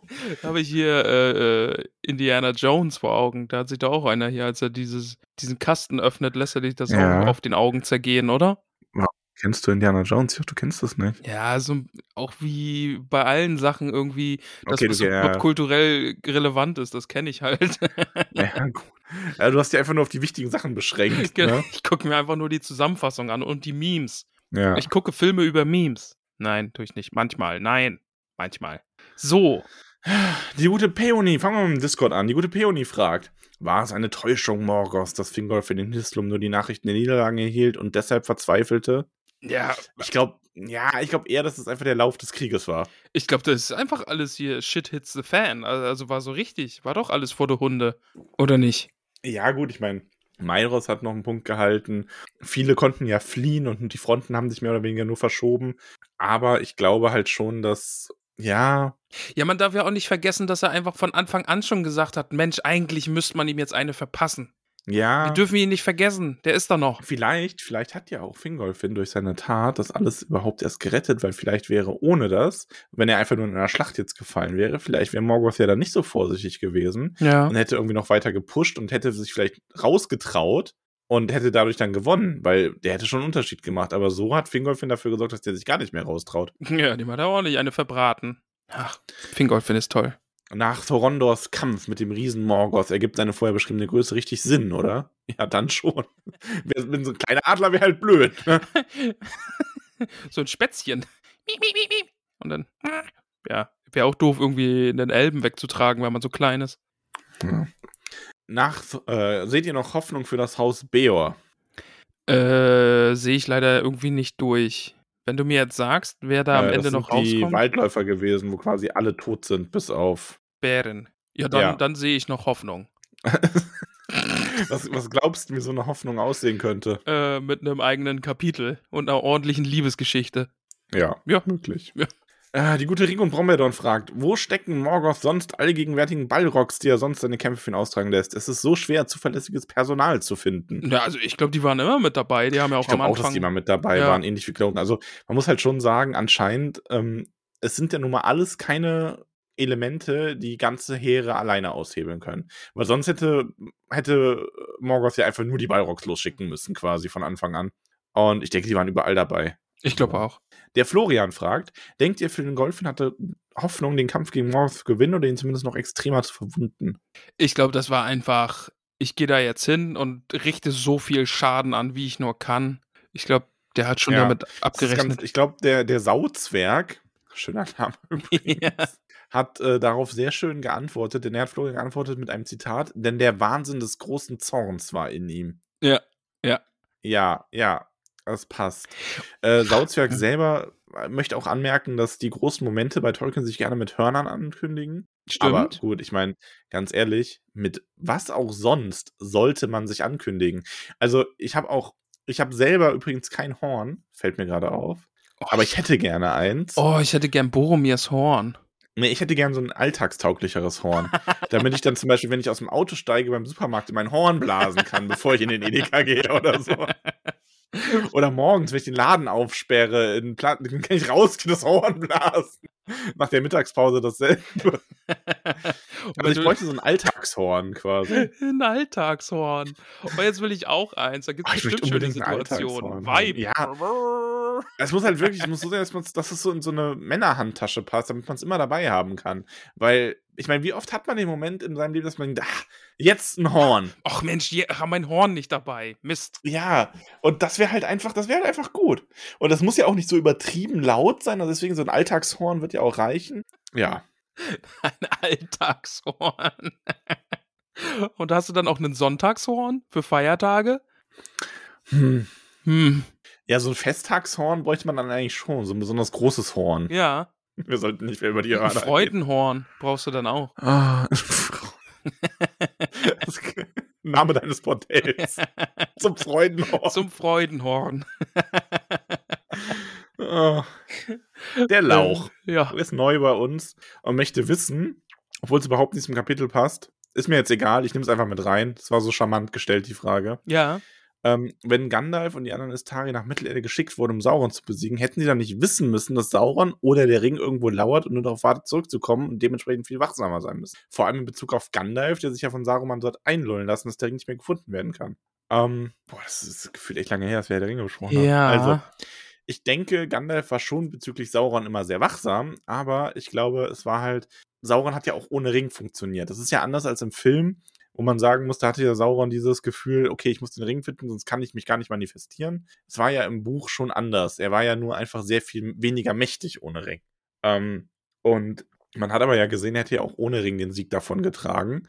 Aber vielleicht nicht ohne Saruman, so stark, so schnell. Und in diesem Sinne, also ja, Gandalf hat sich einlullen lassen, aber halt von etwas, was ja theoretisch schon möglich gewesen wäre. Ja. Weiß ich jetzt nicht mehr drauf zu sagen, aber ich, ich stimme dir zu. Ähm, ja, also, der gute Ferobrachius hat dann noch eine Wall of Text geschrieben, was ich an sich immer schön finde, aber ich versuche gerade mal so das Relevante rauszufiltern, ne? ja, Ähm, mach das mal. Wurde dir die, das Kapitel eigentlich ein bisschen die Vorfreude genommen, weil der Titel ges- gespoilert hat? Ah, nee, eigentlich nicht. Weil, Das ist so ein Moment, man weiß, was passiert, aber man findet es trotzdem geil. ja, also? Ja. also das hätte ja auch ein andere, ein anderes Ende sein können. Der hätte jetzt auch Morgoth verschlagen können, wäre aber selbst irgendwie so schwer verletzt, dass er dann doch dahin scheidet. Aber nee, ich, ich mag das so, wie es ist. Das ist geil. Die, Hisl die Hislum, Elben und Menschen und insbesondere Fingolfin werden schon sehr häufig als die standhaftesten und widerstandsfähigsten dargestellt, oder? Ja. Ja. Also, ja, das scheint so schon so der nochmal edelste Schlag der Edlen zu sein. Auch wenn, wie Ferobrachius schreibt, Maidros der Matchwinner im Osten ist. Ja, das ist awesome. Maidros rockt. So, und hier kommt jetzt die ganz äh, interessante Frage. Okay. Wieso wird Barra hier eigentlich der rechtmäßige Fürst des Hauses Beor, nachdem sein Bruder in der Schlacht stirbt? Dieser hat ja noch zwei Söhne, Baragund und Belegund. Eigentlich müsste doch jetzt Baragund der Fürst sein. Er ist immerhin schon 35. Ich, habe dazu was nachgelesen. Tatsächlich haben wir wieder so ein bisschen den Fall von, ähm, Eid. es war einfach noch nicht fertig. Achso, ich habe gedacht, ach, das wär, wurde ein Eid geschworen. Nee, nee, nee. Ähm, also zum einen hat Tolkien wohl überlegt, dass die Söhne von Baragund und äh, von, dass die Söhne von Bregolas noch nicht ähm, Manneskraft erreicht haben, um dieses Haus zu führen im Krieg quasi. Allerdings waren die dafür dann in der veröffentlichten Version fast schon zu alt. Ähm, aber da hat man ja oft dieses Problem, das könnte halt so ein Überbleibsel sein. Vielleicht wollte man da das Alter noch ändern, dass die jünger wären oder man hätte andere Gedanken gehabt. Ähm, man kann sich natürlich auch vorstellen, dass ähm, Barra hier einfach hier der in so einer Krisenzeit als der Fürst gilt, weil er einfach dann der erfahrenste Krieger ist. Was aber, finde ich, in dieser Marillion-Version am besten noch passt, ist, dass die Menschen sind ja schon irgendwo Herrscher vor den, vor der Elbengnaden, mehr oder weniger. Und gerade in so einem etwas äh, feudalistischen System kann dann so ein Typ wie Finrod der quasi denen das Land auch gegeben hat, der einst, kann dann halt, als äh, Barra hier ihn rettet, sagen, gut, und du sollst jetzt der Fürst sein. Ich übertrage quasi so diese Macht deines Bruders auf dich, Ja. ähm, weil du bist jetzt hier, ist gerade Krieg und du bist so der, der mich gerettet hat und dir verpflichte ich mich auch noch mal und dir soll jetzt dieses Land gehören und du sollst die jetzt alle regieren und anscheinend haben ja auch die, seine Neffen damit überhaupt kein Problem. Also ich glaube, dass es einfach so zusammenspielt, dass er quasi zum einen von Finrod ausgewählt wurde und zum anderen ähm, dann kommt er vielleicht zurück und sagt so, ja, Finrod hätte mir jetzt Leitung betragen. Und die Neffen so, ja, alles klar, mach du mal. Es ist gerade echt eine scheiß Situation, um Oberhaupt zu sein. Ich gebe das gerne an dich ab, Onkel, und dann war das gut. Ja. Ja, äh, wie glaubst du, dass die Geschichte von Hurin und Hur weitergehen wird? Also den beiden, die in Gondolin war. Hast du da eigentlich Spekulatius für uns zum Verspeisen? Da habe ich gar keine Ahnung, ehrlich gesagt. Nee, ich nicht. Habe ich auch keine Spekulatius. Vielleicht, vielleicht erschlagen die noch irgendwie ein großes. Dies, das, Ananas. Okay, das war Ramons Spekulierung, äh, Spekulation zu Hurin und Hur. Dies, das, Ananas, genau. Dies, das, Ananas. Also ich kann dir sagen, da passiert noch was. Ja, ja, Mensch, das hat sich gereimt. Dies, das, Ananas, ich kann dir sagen, da passiert noch was. Ja, ähm, und ja, also es wurde, er hat dann auch noch auf ähm, einen der Kollegen vom Tollcast verwiesen, der mal sehr schön ausgedrückt hat, ähm, dass Fingolfin anstatt jetzt, an, dass, anstatt es jetzt anfängt, Ed Sheeran zu hören und sich zu Hause einzuschließen, sagt Arschlecken, Feuerwerk und losreitet. ja, Und ja, dieser Kampf ist einfach mit das Geilste, was in dem ganzen Silmarillion passiert. Also eine der geilsten Sachen auf jeden Fall. Ja. Also richtig, richtig. Ah. Ich mag auch einfach, dass die denken, oh, Rome. Ach nee, ist doch Fingolf. Geil. Ja, ich mag Awesome. übrigens, ähm, ich hab, bin übrigens dazu übergegangen, du hast es ja schon mitbekommen, jetzt schon seit einigen Monaten wieder, die Fragen wieder so direkt davor zu lesen. Ja. Und weißt du, warum ich das wieder mehr mag Na? als vorher? Ich hatte ja mal versucht, das so in die Folgen einzubinden mehr, weil wir durch auch trotzdem auch durch sich so wiederholende Fragen teilweise einfach besser so vom Hölzchen aufs Stöckchen kommen dann am Ende. Stimmt, ja, doch. Und irgendwie das, also ich werde das jetzt auch weiter so machen. Das war so ein bisschen experimentell, mal so, mal so, mal so, mal auch den Fragensticker gar nicht mehr so richtig erwähnt, sondern nur so das Feedback davon einfließen lassen. Aber mir gefällt so die ganz klassische Variante doch am Ende am besten. So. Und auf das, äh, Instagram hatten wir nämlich auch noch ein paar Fragen, unter anderem vom Kaire Decker. Äh, mag Ramon jetzt auch Fingolfin? Ja, natürlich. Na sie. Den finde ich richtig, richtig gut. Und äh, der Pokorski fragt, was du denn jetzt davon hältst, dass Fingolfin quasi den Tod bekommen hast, den du für Feanor vorausgesagt hast. Ah, stimmt. Ja. Äh, kann ich mit leben, weil war noch mal viel, viel epischer. Man muss auch sagen, irgendwo war ja auch Feanor, hat halt durch seine ganze Art, so doof das klingt, der hat es nicht verdient, diesen Zweikampf führen zu können. Nee. Weil er halt selber auch einfach so ein Hitzkopf war, quasi. Also, Ah, ja. der hätte auch nicht so bedacht abgewartet, ne? Also, der Mhm. hätte ja jetzt nicht gesagt, oh, alle sagen, wir greifen dich an. Ja, gut, dann warten wir eben noch. Nee, Ferno hat gesagt, da und los. hm. Kafka 1337, lange nicht gelesen, fragt, was macht eigentlich der Oberbabo Ero die ganze Zeit? Chillen? Und ja, also, das haben wir ja schon öfter mal gehabt, auch im Herrn der Ringe. Ero ist halt der allmächtige, allwissende Gott, der aber quasi nur ähm, alles aufgebaut hat, die Uhr gebaut hat. Genau, ist diese der Uhr, Uhrmacher-Theorie, ne? Und abgesehen von ganz wenigen Momenten, die wir bisher erlebt haben, also sowas wie Gandalfs äh, Wiederkehr oder auch etwas, was wir noch erleben werden, ähm, greift er ja wirklich nicht ein. Ja, und am Ende geht trotzdem alles in seinem Plan auf. Es, äh, wir haben ja auch äh, Gollums Schubsersturz, das haben wir auch als Eingreifen, ne? Ist bei uns äh, Kanon. Gibt ja die Theorie, genau, Mhm. ja. Ja. Ja, aber äh, es ist ja auch so, er vertraut ja einfach darauf, alles, was passiert, führt am Ende zu was Gutem, oder? ja. Er weiß es ja am Ende. Eh, genau, also er weiß ja, wie es läuft. Also das, ihr müsst da jetzt leider alle durch, damit am Ende dann alles gut wird. Im Grunde läuft ja auch alles auf ähm, die Apokalypse und dann auf die Neugestaltung der Welt ähm, in dem letzten oder in dem nächsten Ainulindale dann drauf hinaus. Ja. Also, Ja, kann man doof finden, aber ist halt, äh, halt so angedacht, ne? Müssen wir alle durch. Ja. So, und ähm, dann haben wir, der liebe Olli hat uns ganz viele Nachrichten geschickt dann. Okay. Olli, nimm's mir nicht übel, aber ich werde jetzt nicht jede davon vorlesen, weil sonst äh, sitze ich ein bisschen hier.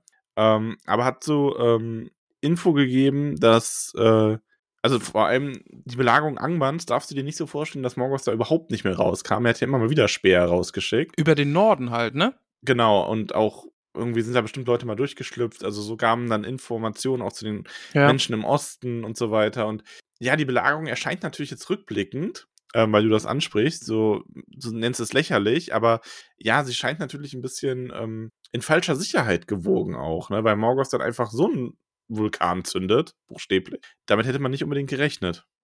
Es ist ja diese Ausgangssituation, ne? Also, das sind ja die ersten Absätze des Kapitels. Irgendwie alle sagen: „Ne, lass mal nix machen, ist gut so, wie es ist, alles ist friedlich.“ Und ich glaube, dann wird man einfach auch nachlässig. Also, dann schläft man mal auf der Wache und guckt jetzt nicht die ganze Zeit aufs Tor von von Morgoth irgendwie, ob der jetzt rauskommt oder nicht. Ja, es ist möglich. Ja, und äh, der liebe Olli ist noch äh, ganz bei dir, wenn es darum geht, dass äh, Saurons Beschreibung großartig ist. Geil, ja. Und ganz bei mir, wenn ich sage, dass Emeldie eine Powerfrau ist. Ja. Und, und er ist wiederum bei dir. Das möchte ich jetzt aber vorlesen, lieber Olli. Warum the fuck leisten Hurin und Hua gegenüber Maiglin einen Eid? Ja, wirklich. Also diese Eidsache, ne? Wenn in diesem Buch jetzt noch mehr Eide geschworen werden, ey, dann weiß ich nicht, was passiert. Die müssen doch einfach mal draus lernen. Ja. Ah. Jolina and Peck schreibt trotz Aubergine und Zucchini-Disput, ja, es ist ja unentschieden ausgegangen. Also der Podcast geht weiter, du kannst entzückt sein. Und Peony fragt, ist nun Gondolin-Tourismus via Adler Express möglich? Ja, Oh. also die haben eine Lücke im System gefunden. Ja, ne? einfach mal ja, ausgedribbelt. Stimmt. Ausge ausgedribbelt, ja. Teuf Teufelsdreier mit einem Adler quasi. hm, Alten Tsubasa-Fans. war das Ja, nicht Kickers? Ja, ich glaube, es war Kickers. In Ja. Erinnerung sind die beiden irgendwie auch dasselbe, ne, die beiden Serien. Tigerschuss ist Tsubasa. Ja, es kann sein. Aber ich glaube, der Teufelsdreier ist von der, von der Mannschaft, die, von, den, von der Gegnermannschaft, die in Rot spielen, bei den Kickers. Die machen, glaube ich, den Okay. Teufelsdreier. Hm. Äh, Green Soul Yoga, irgendwas, Yoga Wet, Wetmark schreibt, keine Frage, einfach nur Metal. Ja. Ja. Sowas von. Axtgitarre. Und die gute Ero Anne hat heute das letzte Wort, zumindest Okay. was die Fragen aus dem Discord äh, und, Instagram angeht. Denn sie schreibt nochmal, niemand würde Morgoth zu einem Duell herausfordern, oder Ramon? Und sie spielt darauf, darauf an, dass ich das, ne? Erinnerst du dich? Nee. Ja, ich habe das nämlich schon mal geteasert. Ah, Das- okay. Ich mache das übrigens super gerne. Ich mache das bei Harry Potter übrigens. Oh, da, da, da wird mir immer von, von der Frau hier, die mit mir hier gemeinsam lebt, immer gesagt, du, ne, der sagt immer Sachen, die kommen erst ganz viel später vor. die hört das alles. Die sagen, die, die, die ist da ganz erzürnt, dass du das. Oh, vor allem in der letzten. Ich war so stolz. Ich habe wirklich, ich habe dich auf eine Aussage von dir habe ich eins, also nicht eins zu eins, aber wirklich sehr nah dran jemanden zitiert aus, Band, aus Band Sieben Sechs. oder so, hat sie gesagt. 6. Ja. Ach, du bist hier der Ähm. Teufelsdreier. Oh ja. Du, ich und meine Gedanken. Das ist der Teufelsdreier. Ähm, Eru Anne, das letzte Wort, wie gesagt, und das habt ihr schon öfters gehört, aber Time Stands Still at the Iron Hill von Blind Guardian. Ja, unbedingt hören, habe ich heute auch nochmal gehört. Ist sehr, sehr schön. Muss ich mir, ich habe mir gerade mal hier schon aufgemacht, das, das Nightfall in Middle-earth Album. Muss ich mir jetzt auch Ja. mal reinziehen. Es ist schon, also, ich muss aber dazu sagen, es ist jetzt nicht so, dass ich sage, boah, das ist voll meine Musik immer alles. Deswegen, ähm, also ich kenne Blind Guardian. Ihr braucht mir nicht jede Folge sagen, dass ich da mal reinhören soll. so lieb das auch gemeint ist. Aber ja. Ja, So. ja, ja. Ja, wir haben bewertet, wir haben aus dem Internet gefragt und ähm, Hast du Bock auf ein wir, paar haben, Namen? wir haben geweint. Wer ist damit? Ja. Aber jetzt erstmal, damit ist das Kapitel vorbei. Jetzt kommen wir zu, das war das Kapitel, jetzt kommen wir zur Namensliste. Also und auch zu neuen Namen, hoffe ich. Ja, lieber Maxel, ich würde gerne neue Namen vergeben. Bist du dafür Mach bereit? das doch mal. Ja, sehr gern. Äh, ich würde der Jessica gerne einen neuen Namen geben. Bist du, bist du damit einverstanden? Äh, Ich bin damit einverstanden, denn ich bin der Jessica sehr dankbar für ihre Unterstützung, aber wir nennen sie nicht mehr Jessica, wir nennen sie Madeline Nimmersatt aus Michelbinge. oh, Nimmersatz, sind mir sehr sympathisch. Ja, weil die sind nimmersatt. Genau, die liebe Jessica unterstützt. So, die Elena unterstützt uns. Elena, Elena, Helena.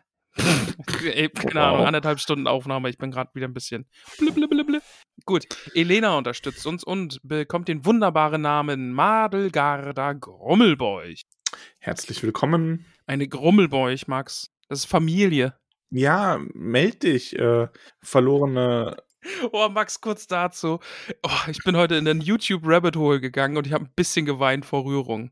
Weil, weil Okay. das nämlich, nämlich kam hier, ne, mit bitte melde dich, Familie und so. Und ich habe äh, Videos geguckt von Menschen, die sich nach sehr, sehr langer Zeit äh, wiedergefunden haben. Okay. weiß ich so, äh, Kind, äh, das hat angefangen mit einem äh, jungen Mann, der von seiner Mutter zur Adoption freigegeben wurde, weil sie gesagt hat, sie kann nicht für ihn sorgen und er soll es gut haben und so. Und er hat es total reflektiert und total wunderschön irgendwie so erzählt. Und dann haben die sich wieder gesehen und, und dann ist bei mir so, ach, dann gucke ich mir noch eins, gucke ich mir noch eins an. Und, und dann, ah, dann habe ich immer ein bisschen Pippi in den Augen. Aber dann, dann finde ich das auch schön und dann gucke ich mir da ein paar von an und dann muss ich wieder aufhören. Das habe ich auch ganz oft so mit, mit Hunderettungsvideos. Oder, also ich finde Krieg richtig, richtig scheiße, aber ich liebe die Videos von äh, Soldaten und Soldatinnen in Amerika, die wieder nach Hause kommen und Angehörige überraschen, weil sie aus Übersee zurück sind. Das ist auch Mhm. so ein Ding und oh, das kriegt mich immer. Ich finde das sehr, sehr schön. Ja, habe ich ein bisschen Pippi in den Augen, hab ein, zwei Tränchen verdrückt hier. Ab und an brauche ich das Hm. mal. Damit ich weiß, dass ich noch fühle und nicht nur auf meiner Axtgitarre hier Solos shredde.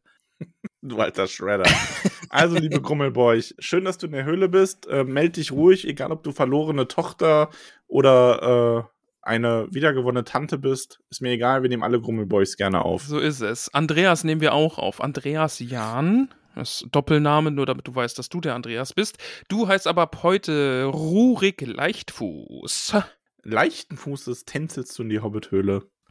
Vielen Dank für deine Unterstützung. Und der Daniel unterstützt uns. Hallo Daniel. Du heißt aber nicht mehr Daniel, sondern Alert. Alar das klang jetzt ein bisschen Alarm. Alarm. Nein, du heißt Allard Winzfuß. Alert! Allard. Allard. Oh Gott, wenn der in die Hobbithöhle kommt, wissen wir, was da los ist. Alert! Uiuiui. Dann kommen die Hobbits schon mit dem Bett angelaufen. Eieiei. Stupid sexy Alert. Oh, schnell weiter.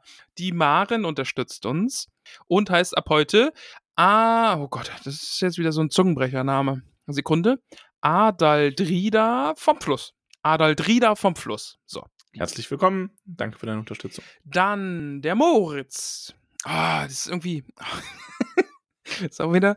Ich habe, äh, als ich äh, Nachmittagsbetreuung gemacht hatte, hatte ich einen Jungen, der hieß Moritz. Und da Mhm. äh, habe ich mir immer angewöhnt, Moritz Poritz zu sagen. Und deswegen habe ich das jetzt immer noch im Kopf und ich hatte so Flashbacks. Also, Moritz Poritz, du heißt ab heute Ach, wie ein Gutkind. Ja, Herzlich willkommen. Danke auch dir für deine Unterstützung. Max, jetzt, jetzt wird's wild. Jetzt kommt's. Jetzt, wird's kommt's, richtig ja. wild. Tim unterstützt uns, ja? Mhm. Und der Tim bekommt einen Namen, den hat er, also da habe ich keinen Einfluss drauf, ne? Du weißt ja, das ist das Orakel, ich ziehe Mhm, mich mhm, aus, mhm, Vollmond, ich tanze. So, und jetzt wird's richtig wild. Also ich sag zu mir, äh, das, das Verrückte, das, das weniger Verrückte ist, er heißt Gamchi mit Nachnamen. Ich heiße ja auch Gamchi. Zufälligerweise hat das äh, Orakel Mhm. so entschieden, dass ich Gamchi bin. Also, Ja. so, der Tim heißt auch Gamchi mit Nachnamen. Aber der Vorname, der ist, heißt es Anagramm, wenn man die Buchstabe ver, ver, verdrehen kann und dann kommt ein anderes Wort raus? Ja, ne? Äh, ich glaube Ich glaube, es ist ein Anagramm. Ja, ja ich meine schon. Und der hat ein Anagramm von meinem Namen. Also von meinem echten Namen. Weil der heißt nämlich Moran Gamchi. Okay, wow. Wild, oder? ja, Ich, ich, nicht ich, ich schlecht. fühle mich Tim jetzt sehr nah. Hm. Oh ja. So. Aber das äh, waren sie alle für heute. Das ist hier die, die neue Hall of Fame Introduction. Ja, und bevor ich, äh, also herzlich willkommen euch allen und äh, ich möchte noch eine kleine Anekdote erzählen von gerade eben übrigens. Ja. Ähm, wir haben ja eben das Kapitel besprochen und weißt du, wer das Kapitel heute schon mal besprochen hat? Na? Aber im Traum, Okay. nämlich Nicole. Echt? Nicole hat geträumt, wir müssten, sie müsste völlig unvorbereitet dieses Kapitel quasi besprechen, weil wir als Witz, nämlich als Witz, äh, Nicole und Sven aus unserer Pen Paper Gruppe, Grüße gehen raus an Sven, dazu genötigt hätten, die Folge aufzunehmen, damit dann, nachdem die die Folge rausgebracht haben, wir so, ah, war nur ein Scherz, und dann kommt unsere Folge. Und sie hat halt irgendwie sich null vorbereitet und hat auch zwischendurch die ganze Zeit abgewaschen und Sven war dann voll genervt davon, weil sie ihn jedes Mal so weggelegt hat am Telefon und Sven hat halt überhaupt keine Technik. Und das hat bei ihm dann überhaupt nicht funktioniert. Oh, das ist Und das muss totales Chaos gewesen sein. Ich habe so einen riesen, so ein wirklich so ein absurd großes Notizbuch gehabt mit so lauter Post-its drin und so. Nur für diese Folge quasi. Und hab sie da quasi so, das kannst du jetzt fünf Minuten haben, aber dann gehen Ramon und ich richtig aufnehmen. wow. Und dann nehmen wir richtig auf. Nicht das, was ihr hier macht. Also, ja, sehr, sehr witzig, als sie mir das heute Morgen erzählt hat. Vor allem, ich war vorher wach und kam dann so ans Bett und sie so, Ich habe es geträumt. Ich muss dir das erzählen, sonst vergesse ich. Und ich so, ja, okay. Sehr gut. ja, das dazu. Ähm, damit entlasse ich euch in Ramons wohlige, wohlgeformte, starke und doch erstaunlich sanften Hände, ähm, der euch heute in unserem Namen danken wird. Und zwar ohne besondere äh, Herausforderung darin, weil ich habe ja schon angekündigt, das hebe ich mir auf. Wir möchten das jetzt nicht jede Woche machen, das soll was Besonderes bleiben. Wir hatten jetzt einen guten Lauf mit zwei lustigen Sachen. Also vor allem war dein Lied war sehr, sehr schön. Ja, äh, ja, also Respekt Also- an deine Rückwärtsnamensliste. Also, Nee, aber dieses Lied war wirklich, das war richtig toll. Also, es hat mich sehr berührt. Ja. Ähm, und in diesem Sinne, heute gibt es einfach nur mal ein aufrichtiges und mit einem großen Drücker verbundenes Danke vom lieben Ramon. Und nächste Woche schauen wir nochmal weiter, wie es weitergeht. ja, ich werde jetzt eine Kerze anzünden, werde mir jetzt hier ein Gläschen Traubensaft einschenken und dann werde ich hier mit knisternder Erotik am prasselnden Lagerfeuer mit euch die Namensliste zelebrieren. Ähm, Ups.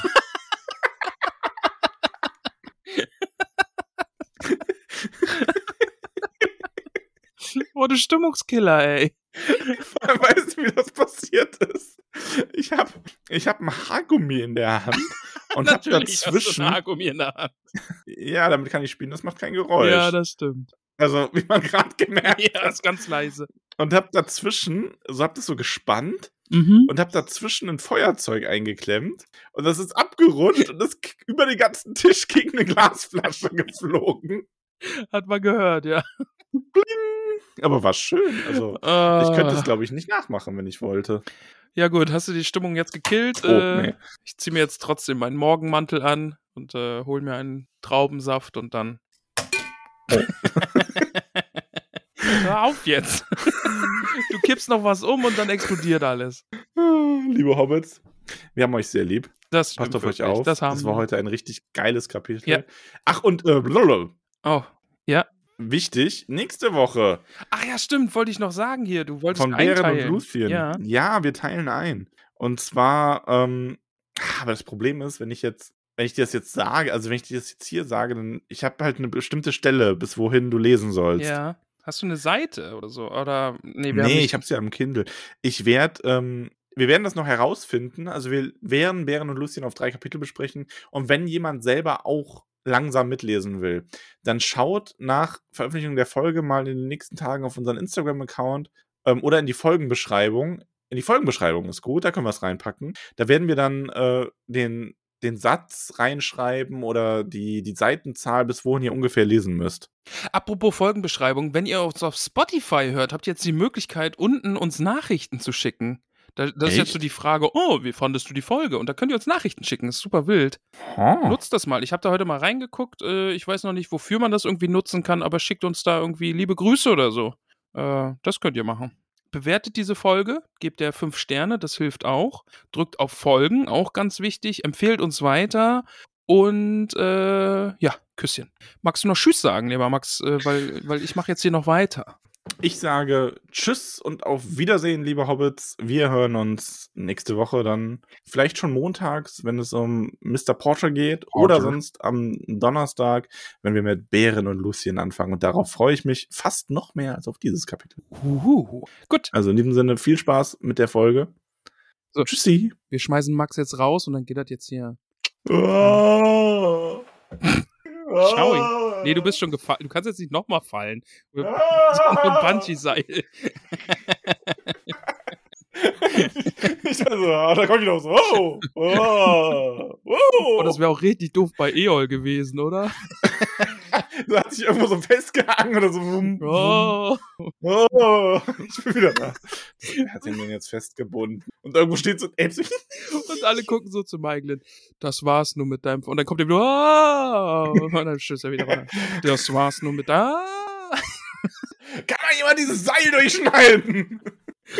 Oh. Okay, tschüss jetzt. Mach, mach Schluss jetzt. Tschüss. Ich schmeiß dich Tschüss. jetzt. Geh, geh jetzt bitte.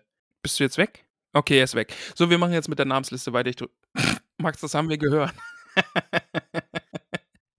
wir reiten diesen Witz hier gerade zu Tode. Das ist nicht mehr lustig. So, ich drücke jetzt auf Stopp und dann geht das hier mit der Namensliste weiter. Bis gleich.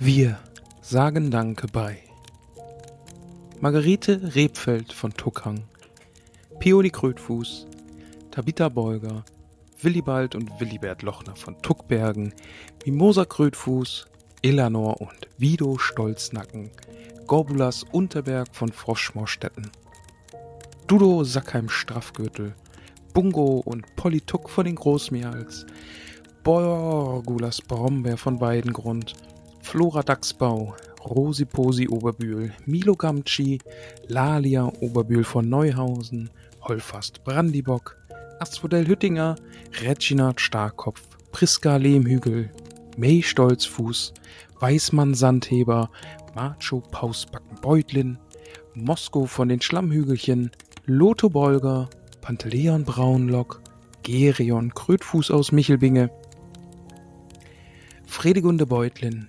Donamira Taufuß, Menta Tunnelich, Veneranda Gamci Tuck von Wasserau, Myrtel Brandibock, Rufus Weitfuß, Longo Stolzmet, Primula Weitfuß, Rosalie Gutlied, Dora Zweifuß, Gerbert Nimmersatt, Ingeltrud Langwasser, Semolina von den Dornhügelchen, Mindy Braunlock, Jolanda vom Dorfend, Lenora Gruber, Ehren Silberstrang, Kalamitia Tunnelich, Ellenrath Sandigmann, Pamphilia Nordtuck, Berenga von den Dachsbauten, Melissa Bolger, Esmeralda Haarfuß von den Dachsbauten, Meroflett Tunnelich, Ebrol Füttinger, Olivia Unterberg, Blanco Stolzfuß von Tuckhang, Merobaudes Grünberg, Alicia und Oda Sackheim Straffgürtel, Ingomer Sturbergen, Krodichildes Leichtfuß aus Michelbinge, Adela Tuck von den Großmeerls, Kunigund Matschfuß,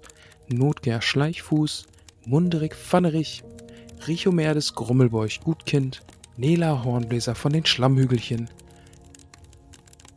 Hildegrim Boffin, Udo Flusshüpfer, Adalbert von den Weißen Höhen, Mirabella Altbock aus Bruch, Skudamor Langwasser, Radegund Schönkind, Adaltrude Sturbergen, Cornelia Hopfsinger aus Michelbinge, Mantissa Tunnelich, Mirna Gamci, Blisinde Sandigmann, Atalia Labkraut, Ingetrude Schleichfuß, Rudibert vom Waldende, Belinda Stotz Stolznacken aus Michelbinge, Waldrada Gruber, Arik und Brandibock aus Bockland, Adalin Tiefschürfer vom Brandiwein, Grimald Winzfuß, Nips Brandibock aus Bockland, Robinia Stolperzee, Kundrades Tuck, Allura Unterberg von Froschmorstetten, Audewald Hornbläser, Bertuan Grummelbeuch, Lescher Gutlied, Deuteria Nordtuck, Schararik Langwasser, Scharadock Langwasser, Liotgarde Kleinbau aus Michelbinge, Liodolf Leichtfuß aus Michelbinge, Grimalda Taufuß, Gilly Starkopf, Posko, Magott, Bauto Nordtuck, Molly Braunlog, Willimar Stolzfuß, Brutli Bromberdorn, Pfarrer Margot, Estella Labkraut, Fulk Wollmann von Bruch, Bertha Grünhand aus Michelbinge, Bruno Kleinfuß, Alpeide Flinkfuß, Billichildes Bromberdorn, Alia Hornbläser, Salvia Winzfuß vom Waldende, Burgunde Sandig Nein Unterberg, Griffo Gruber, Karamella Sandheber aus Michelbinge, Waldechildes Dachsbau, Auberge Braunlock aus Bockland, Klofsinde Hopfsinger, Aude Weitfuß aus Michelbinge, Baugulf Grummelbeuch, Malarik Nimmersatt, Bodo Tunnelich, Rata Sturkopf, Charibert Magott aus Michelbinge, Gunter Gamci, Leubovera Schleichfuß, Alissa Gruber, Ermenberger Altbock aus Bruch, Gudula Gutkind, Teuderik Stolznacken, Zwentibold Sandigmann von Wasserau, Pankras Matschfuß, Bosco Hornbläser, Ogivia Gutkind, Gorhender Zweifuß aus Michelbinge, Briffo von Wasserau, Werenbert Krötfuß, Himmeltrud Langwasser, Fulrad Tunnelich, Elli Matschfuß, Teudorik, Magott Emma Starkopf von Wasserau, Hildeburg Flinkfuß, Lobelia Eichbeuch, Rotrud Hopfsinger aus Michelbinge, Alfred Gruber, Miranda Schönkind, Jemima Stolpersee, Tavia Bolger Beutlin, Bertrada Rumpel, Minto Sandigmann, Iago von den Dachsbauten, Fosco Rumpel von Wasserau, Regentrude Hornbläser, Arbogastes Lehmbuckel, Amalda Matschfuß von Michelbinge, Marigold Gutleib von den Dachsbauten, Korivühler von Wasser aus Wasserau, Malva Starkopf, Belladonna Rumpel aus Michelbinge, Wulfhard Stolznacken, Audoma Zweifuß, Ader Goldfett, Goldwert aus Bruch, Madelgard Gutlied, Ewold, Blaubeer von Wasserau, Ogivia Hopfsinger, Lambert Wollmann, Artula Boffin, Schwus, Albo Fleder vom Fluss, Ebbo Grünberg, Atanarik Hummelwurz, Rothart Leichtfuß, Hilda Wollmann aus Michelbinge, Trahan von Weißfurchen, Shanna und Ginella Gruber, Sierra, äh, Sierra Flusshüpfer, Begger Braunlock, Grimbald Sandheber aus Bruch, Lanfrank Stolperzee, Berthe Altbock aus Michelbinge, Gundobald Brombeerdorn, Shelby Goldwert Starkopf, Magnerik vom Dorfend, Jenna Eichbeuch, Garibald Tuck Brandibock, Delaney Hopfsinger, Elswit Weitfuß, Basina vom Dorfend, Dina Wollmann, Sarai Langfuß, Humbert Stolperzee, Lavinia Bolger, Ita Sandheber Grummelbeuch, Teudelinde Wollmann Tuck, Siegerig Haarfuß, Ferumbras Bolger Beutlin, Gudule Tunnelich, Wulfegundes Grummelbeuch Wühler, Taurin Grollhügel, Beretrude Hopfsinger, Dudon Braum Bromberdorn, Eurik Tuck, Humbert Lehmbuckel, Kleinfuß aus Froschmorstetten, Roslin Zweifuß, Odeli Sandigmann, Gunzer Hornbläser Tuck, Nitat Boffin, Marissa Goldwert aus Bruch, Leufried Gruber, Attaka, Atata, Atakin aus Sturbergen aus Michelbinge, Elli Unterberg von Froschmorstetten, Cory Braunlock, Tanta Stolznacken, Wulde Drader, Winzfuß vom Waldende, Terry Rumpel von Wasser aus Wasserau, Amanda Sackheim Beutlin, Belk Rummelboy Starkopf, Gummatrudes Eichbeuch, Pöllmagott, Birinius Rumpel, Hending vom Waldende und Rathold vom Waldende, Levella Nordtuck, Gurswinde Sackheim Beutlin, Krotrude Winzfuß, Leo Degger, Haarfuß von Wasserau, Priamus Haarfuß von Wasserau, Balderik Krummelbeuch, Uhren Stolznacken, Meira Gutleib von Froschmerstetten, Dinodas Dachsbau, Jago Tuck Brandibock, Radogund Rumpel, Gudule Gamci, Halinat von den Schlammhügelchen, Agobart vom Brandywein, Kunegonde Hüttinger, Dado Brombeerdorn, Karambo Überbüll von Neuhausen, Lamorak Unterberg von Froschmoorstetten, Imninon von Wasserau, Alfrieda Krötfuß, Reluvetel Nimmersatt aus Michelbinge, Ferembras Krummelbeuch, Jovetta Langwasser, Armand Rebfeld von Tuckhang, Halfa vom Dorfend, Gorbert Altbock aus Bruch, Mathilda Matschus aus Michelbinge, Kara Topferich, Theodrat Bolker-Beutlin, Grimbald von der Höhe, Hugo Hüttinger, Merlara Silberstrang, Gerontius Margot, Hildegard Winzfuß, Roda Brombeerdorn, Rosa Gutkind aus Michelbinge, Belber Starkopf, Artaut Beutlin, Hamsindis Puvis Perilla Stolzfuß, Maxima Hopsinger aus Michelbinge, Ansgard Sturbergen, Hilda Grünberg, vor Hornbläser, Heribert Margot Amber Weitfuß aus Michelbinge, Diamanda Gruber, Hinkmar Flinkfuß Tillituck, Linda Brock, äh, Brandibock aus Bockland, Brunhilda Grünhand aus Michelbinge, Hanna Gutkind, Agelbert Tuck Brandibock, Armand Silberstrang, Tara Sturbergen aus Michelbinge,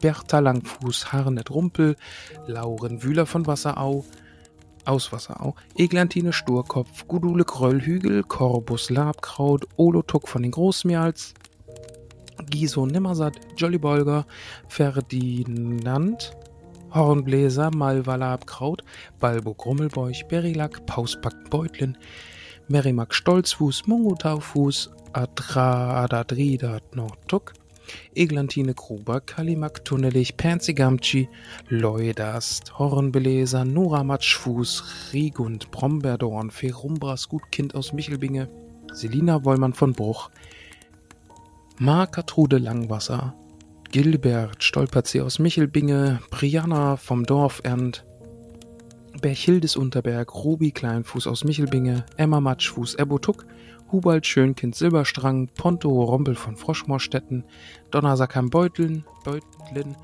Hilda Beutlin, Fiona Brandibock aus Bockland, Otton Tunnelich, Veneranda Gruber, Meriadoc Sandigmann, Ada Linda Hornbläser, Rovatuk, Fiore Kühltau, Mabel Bitterling von Wasser aus, Wasserau, Armir Gerstengabe, Nisa Abendschön, Nelia Pfefferkraut, Ivo Gutfrucht von Michelbinge, Sinamonblatt, Gero Hellwetter, Mio Unterbusch Tuck, Hanan, Hanan, Hanea, Hanaea, Hanae, Hellwetter, Emme vom Waldende, Lule Pfefferkraut, Cilia Krötfuß, Ima Bolger, Padma Zweifuß aus Michelbinge, Lale Pfefferkraut, Taro Mohnblatt, Lev vom Dorfend, Vadim Pfefferkraut von Wasserau, Haru Grünberg, Asta Helveter Zweifuß, Dalia Hornbläser, Ione, Altbock aus Michelbinge, Faralda Eichbeuch, Grimoal Taufuß, Juria Taufuß,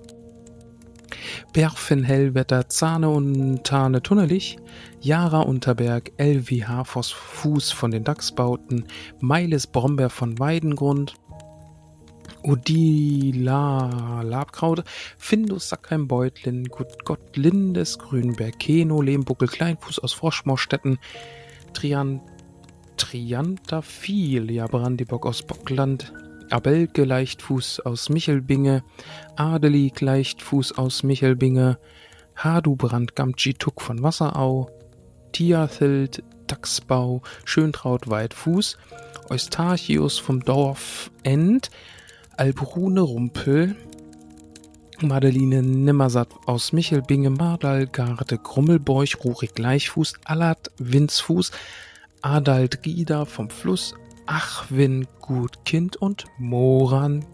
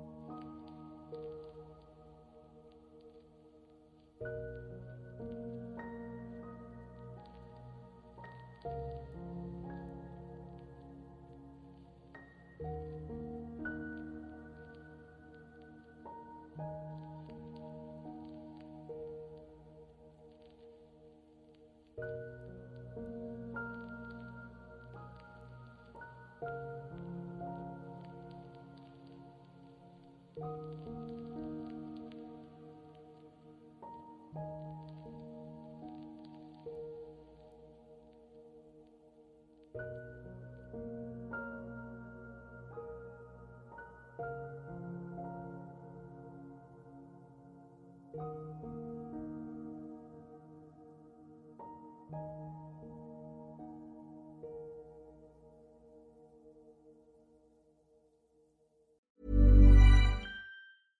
Ever catch yourself eating the same flavorless dinner three days in a row?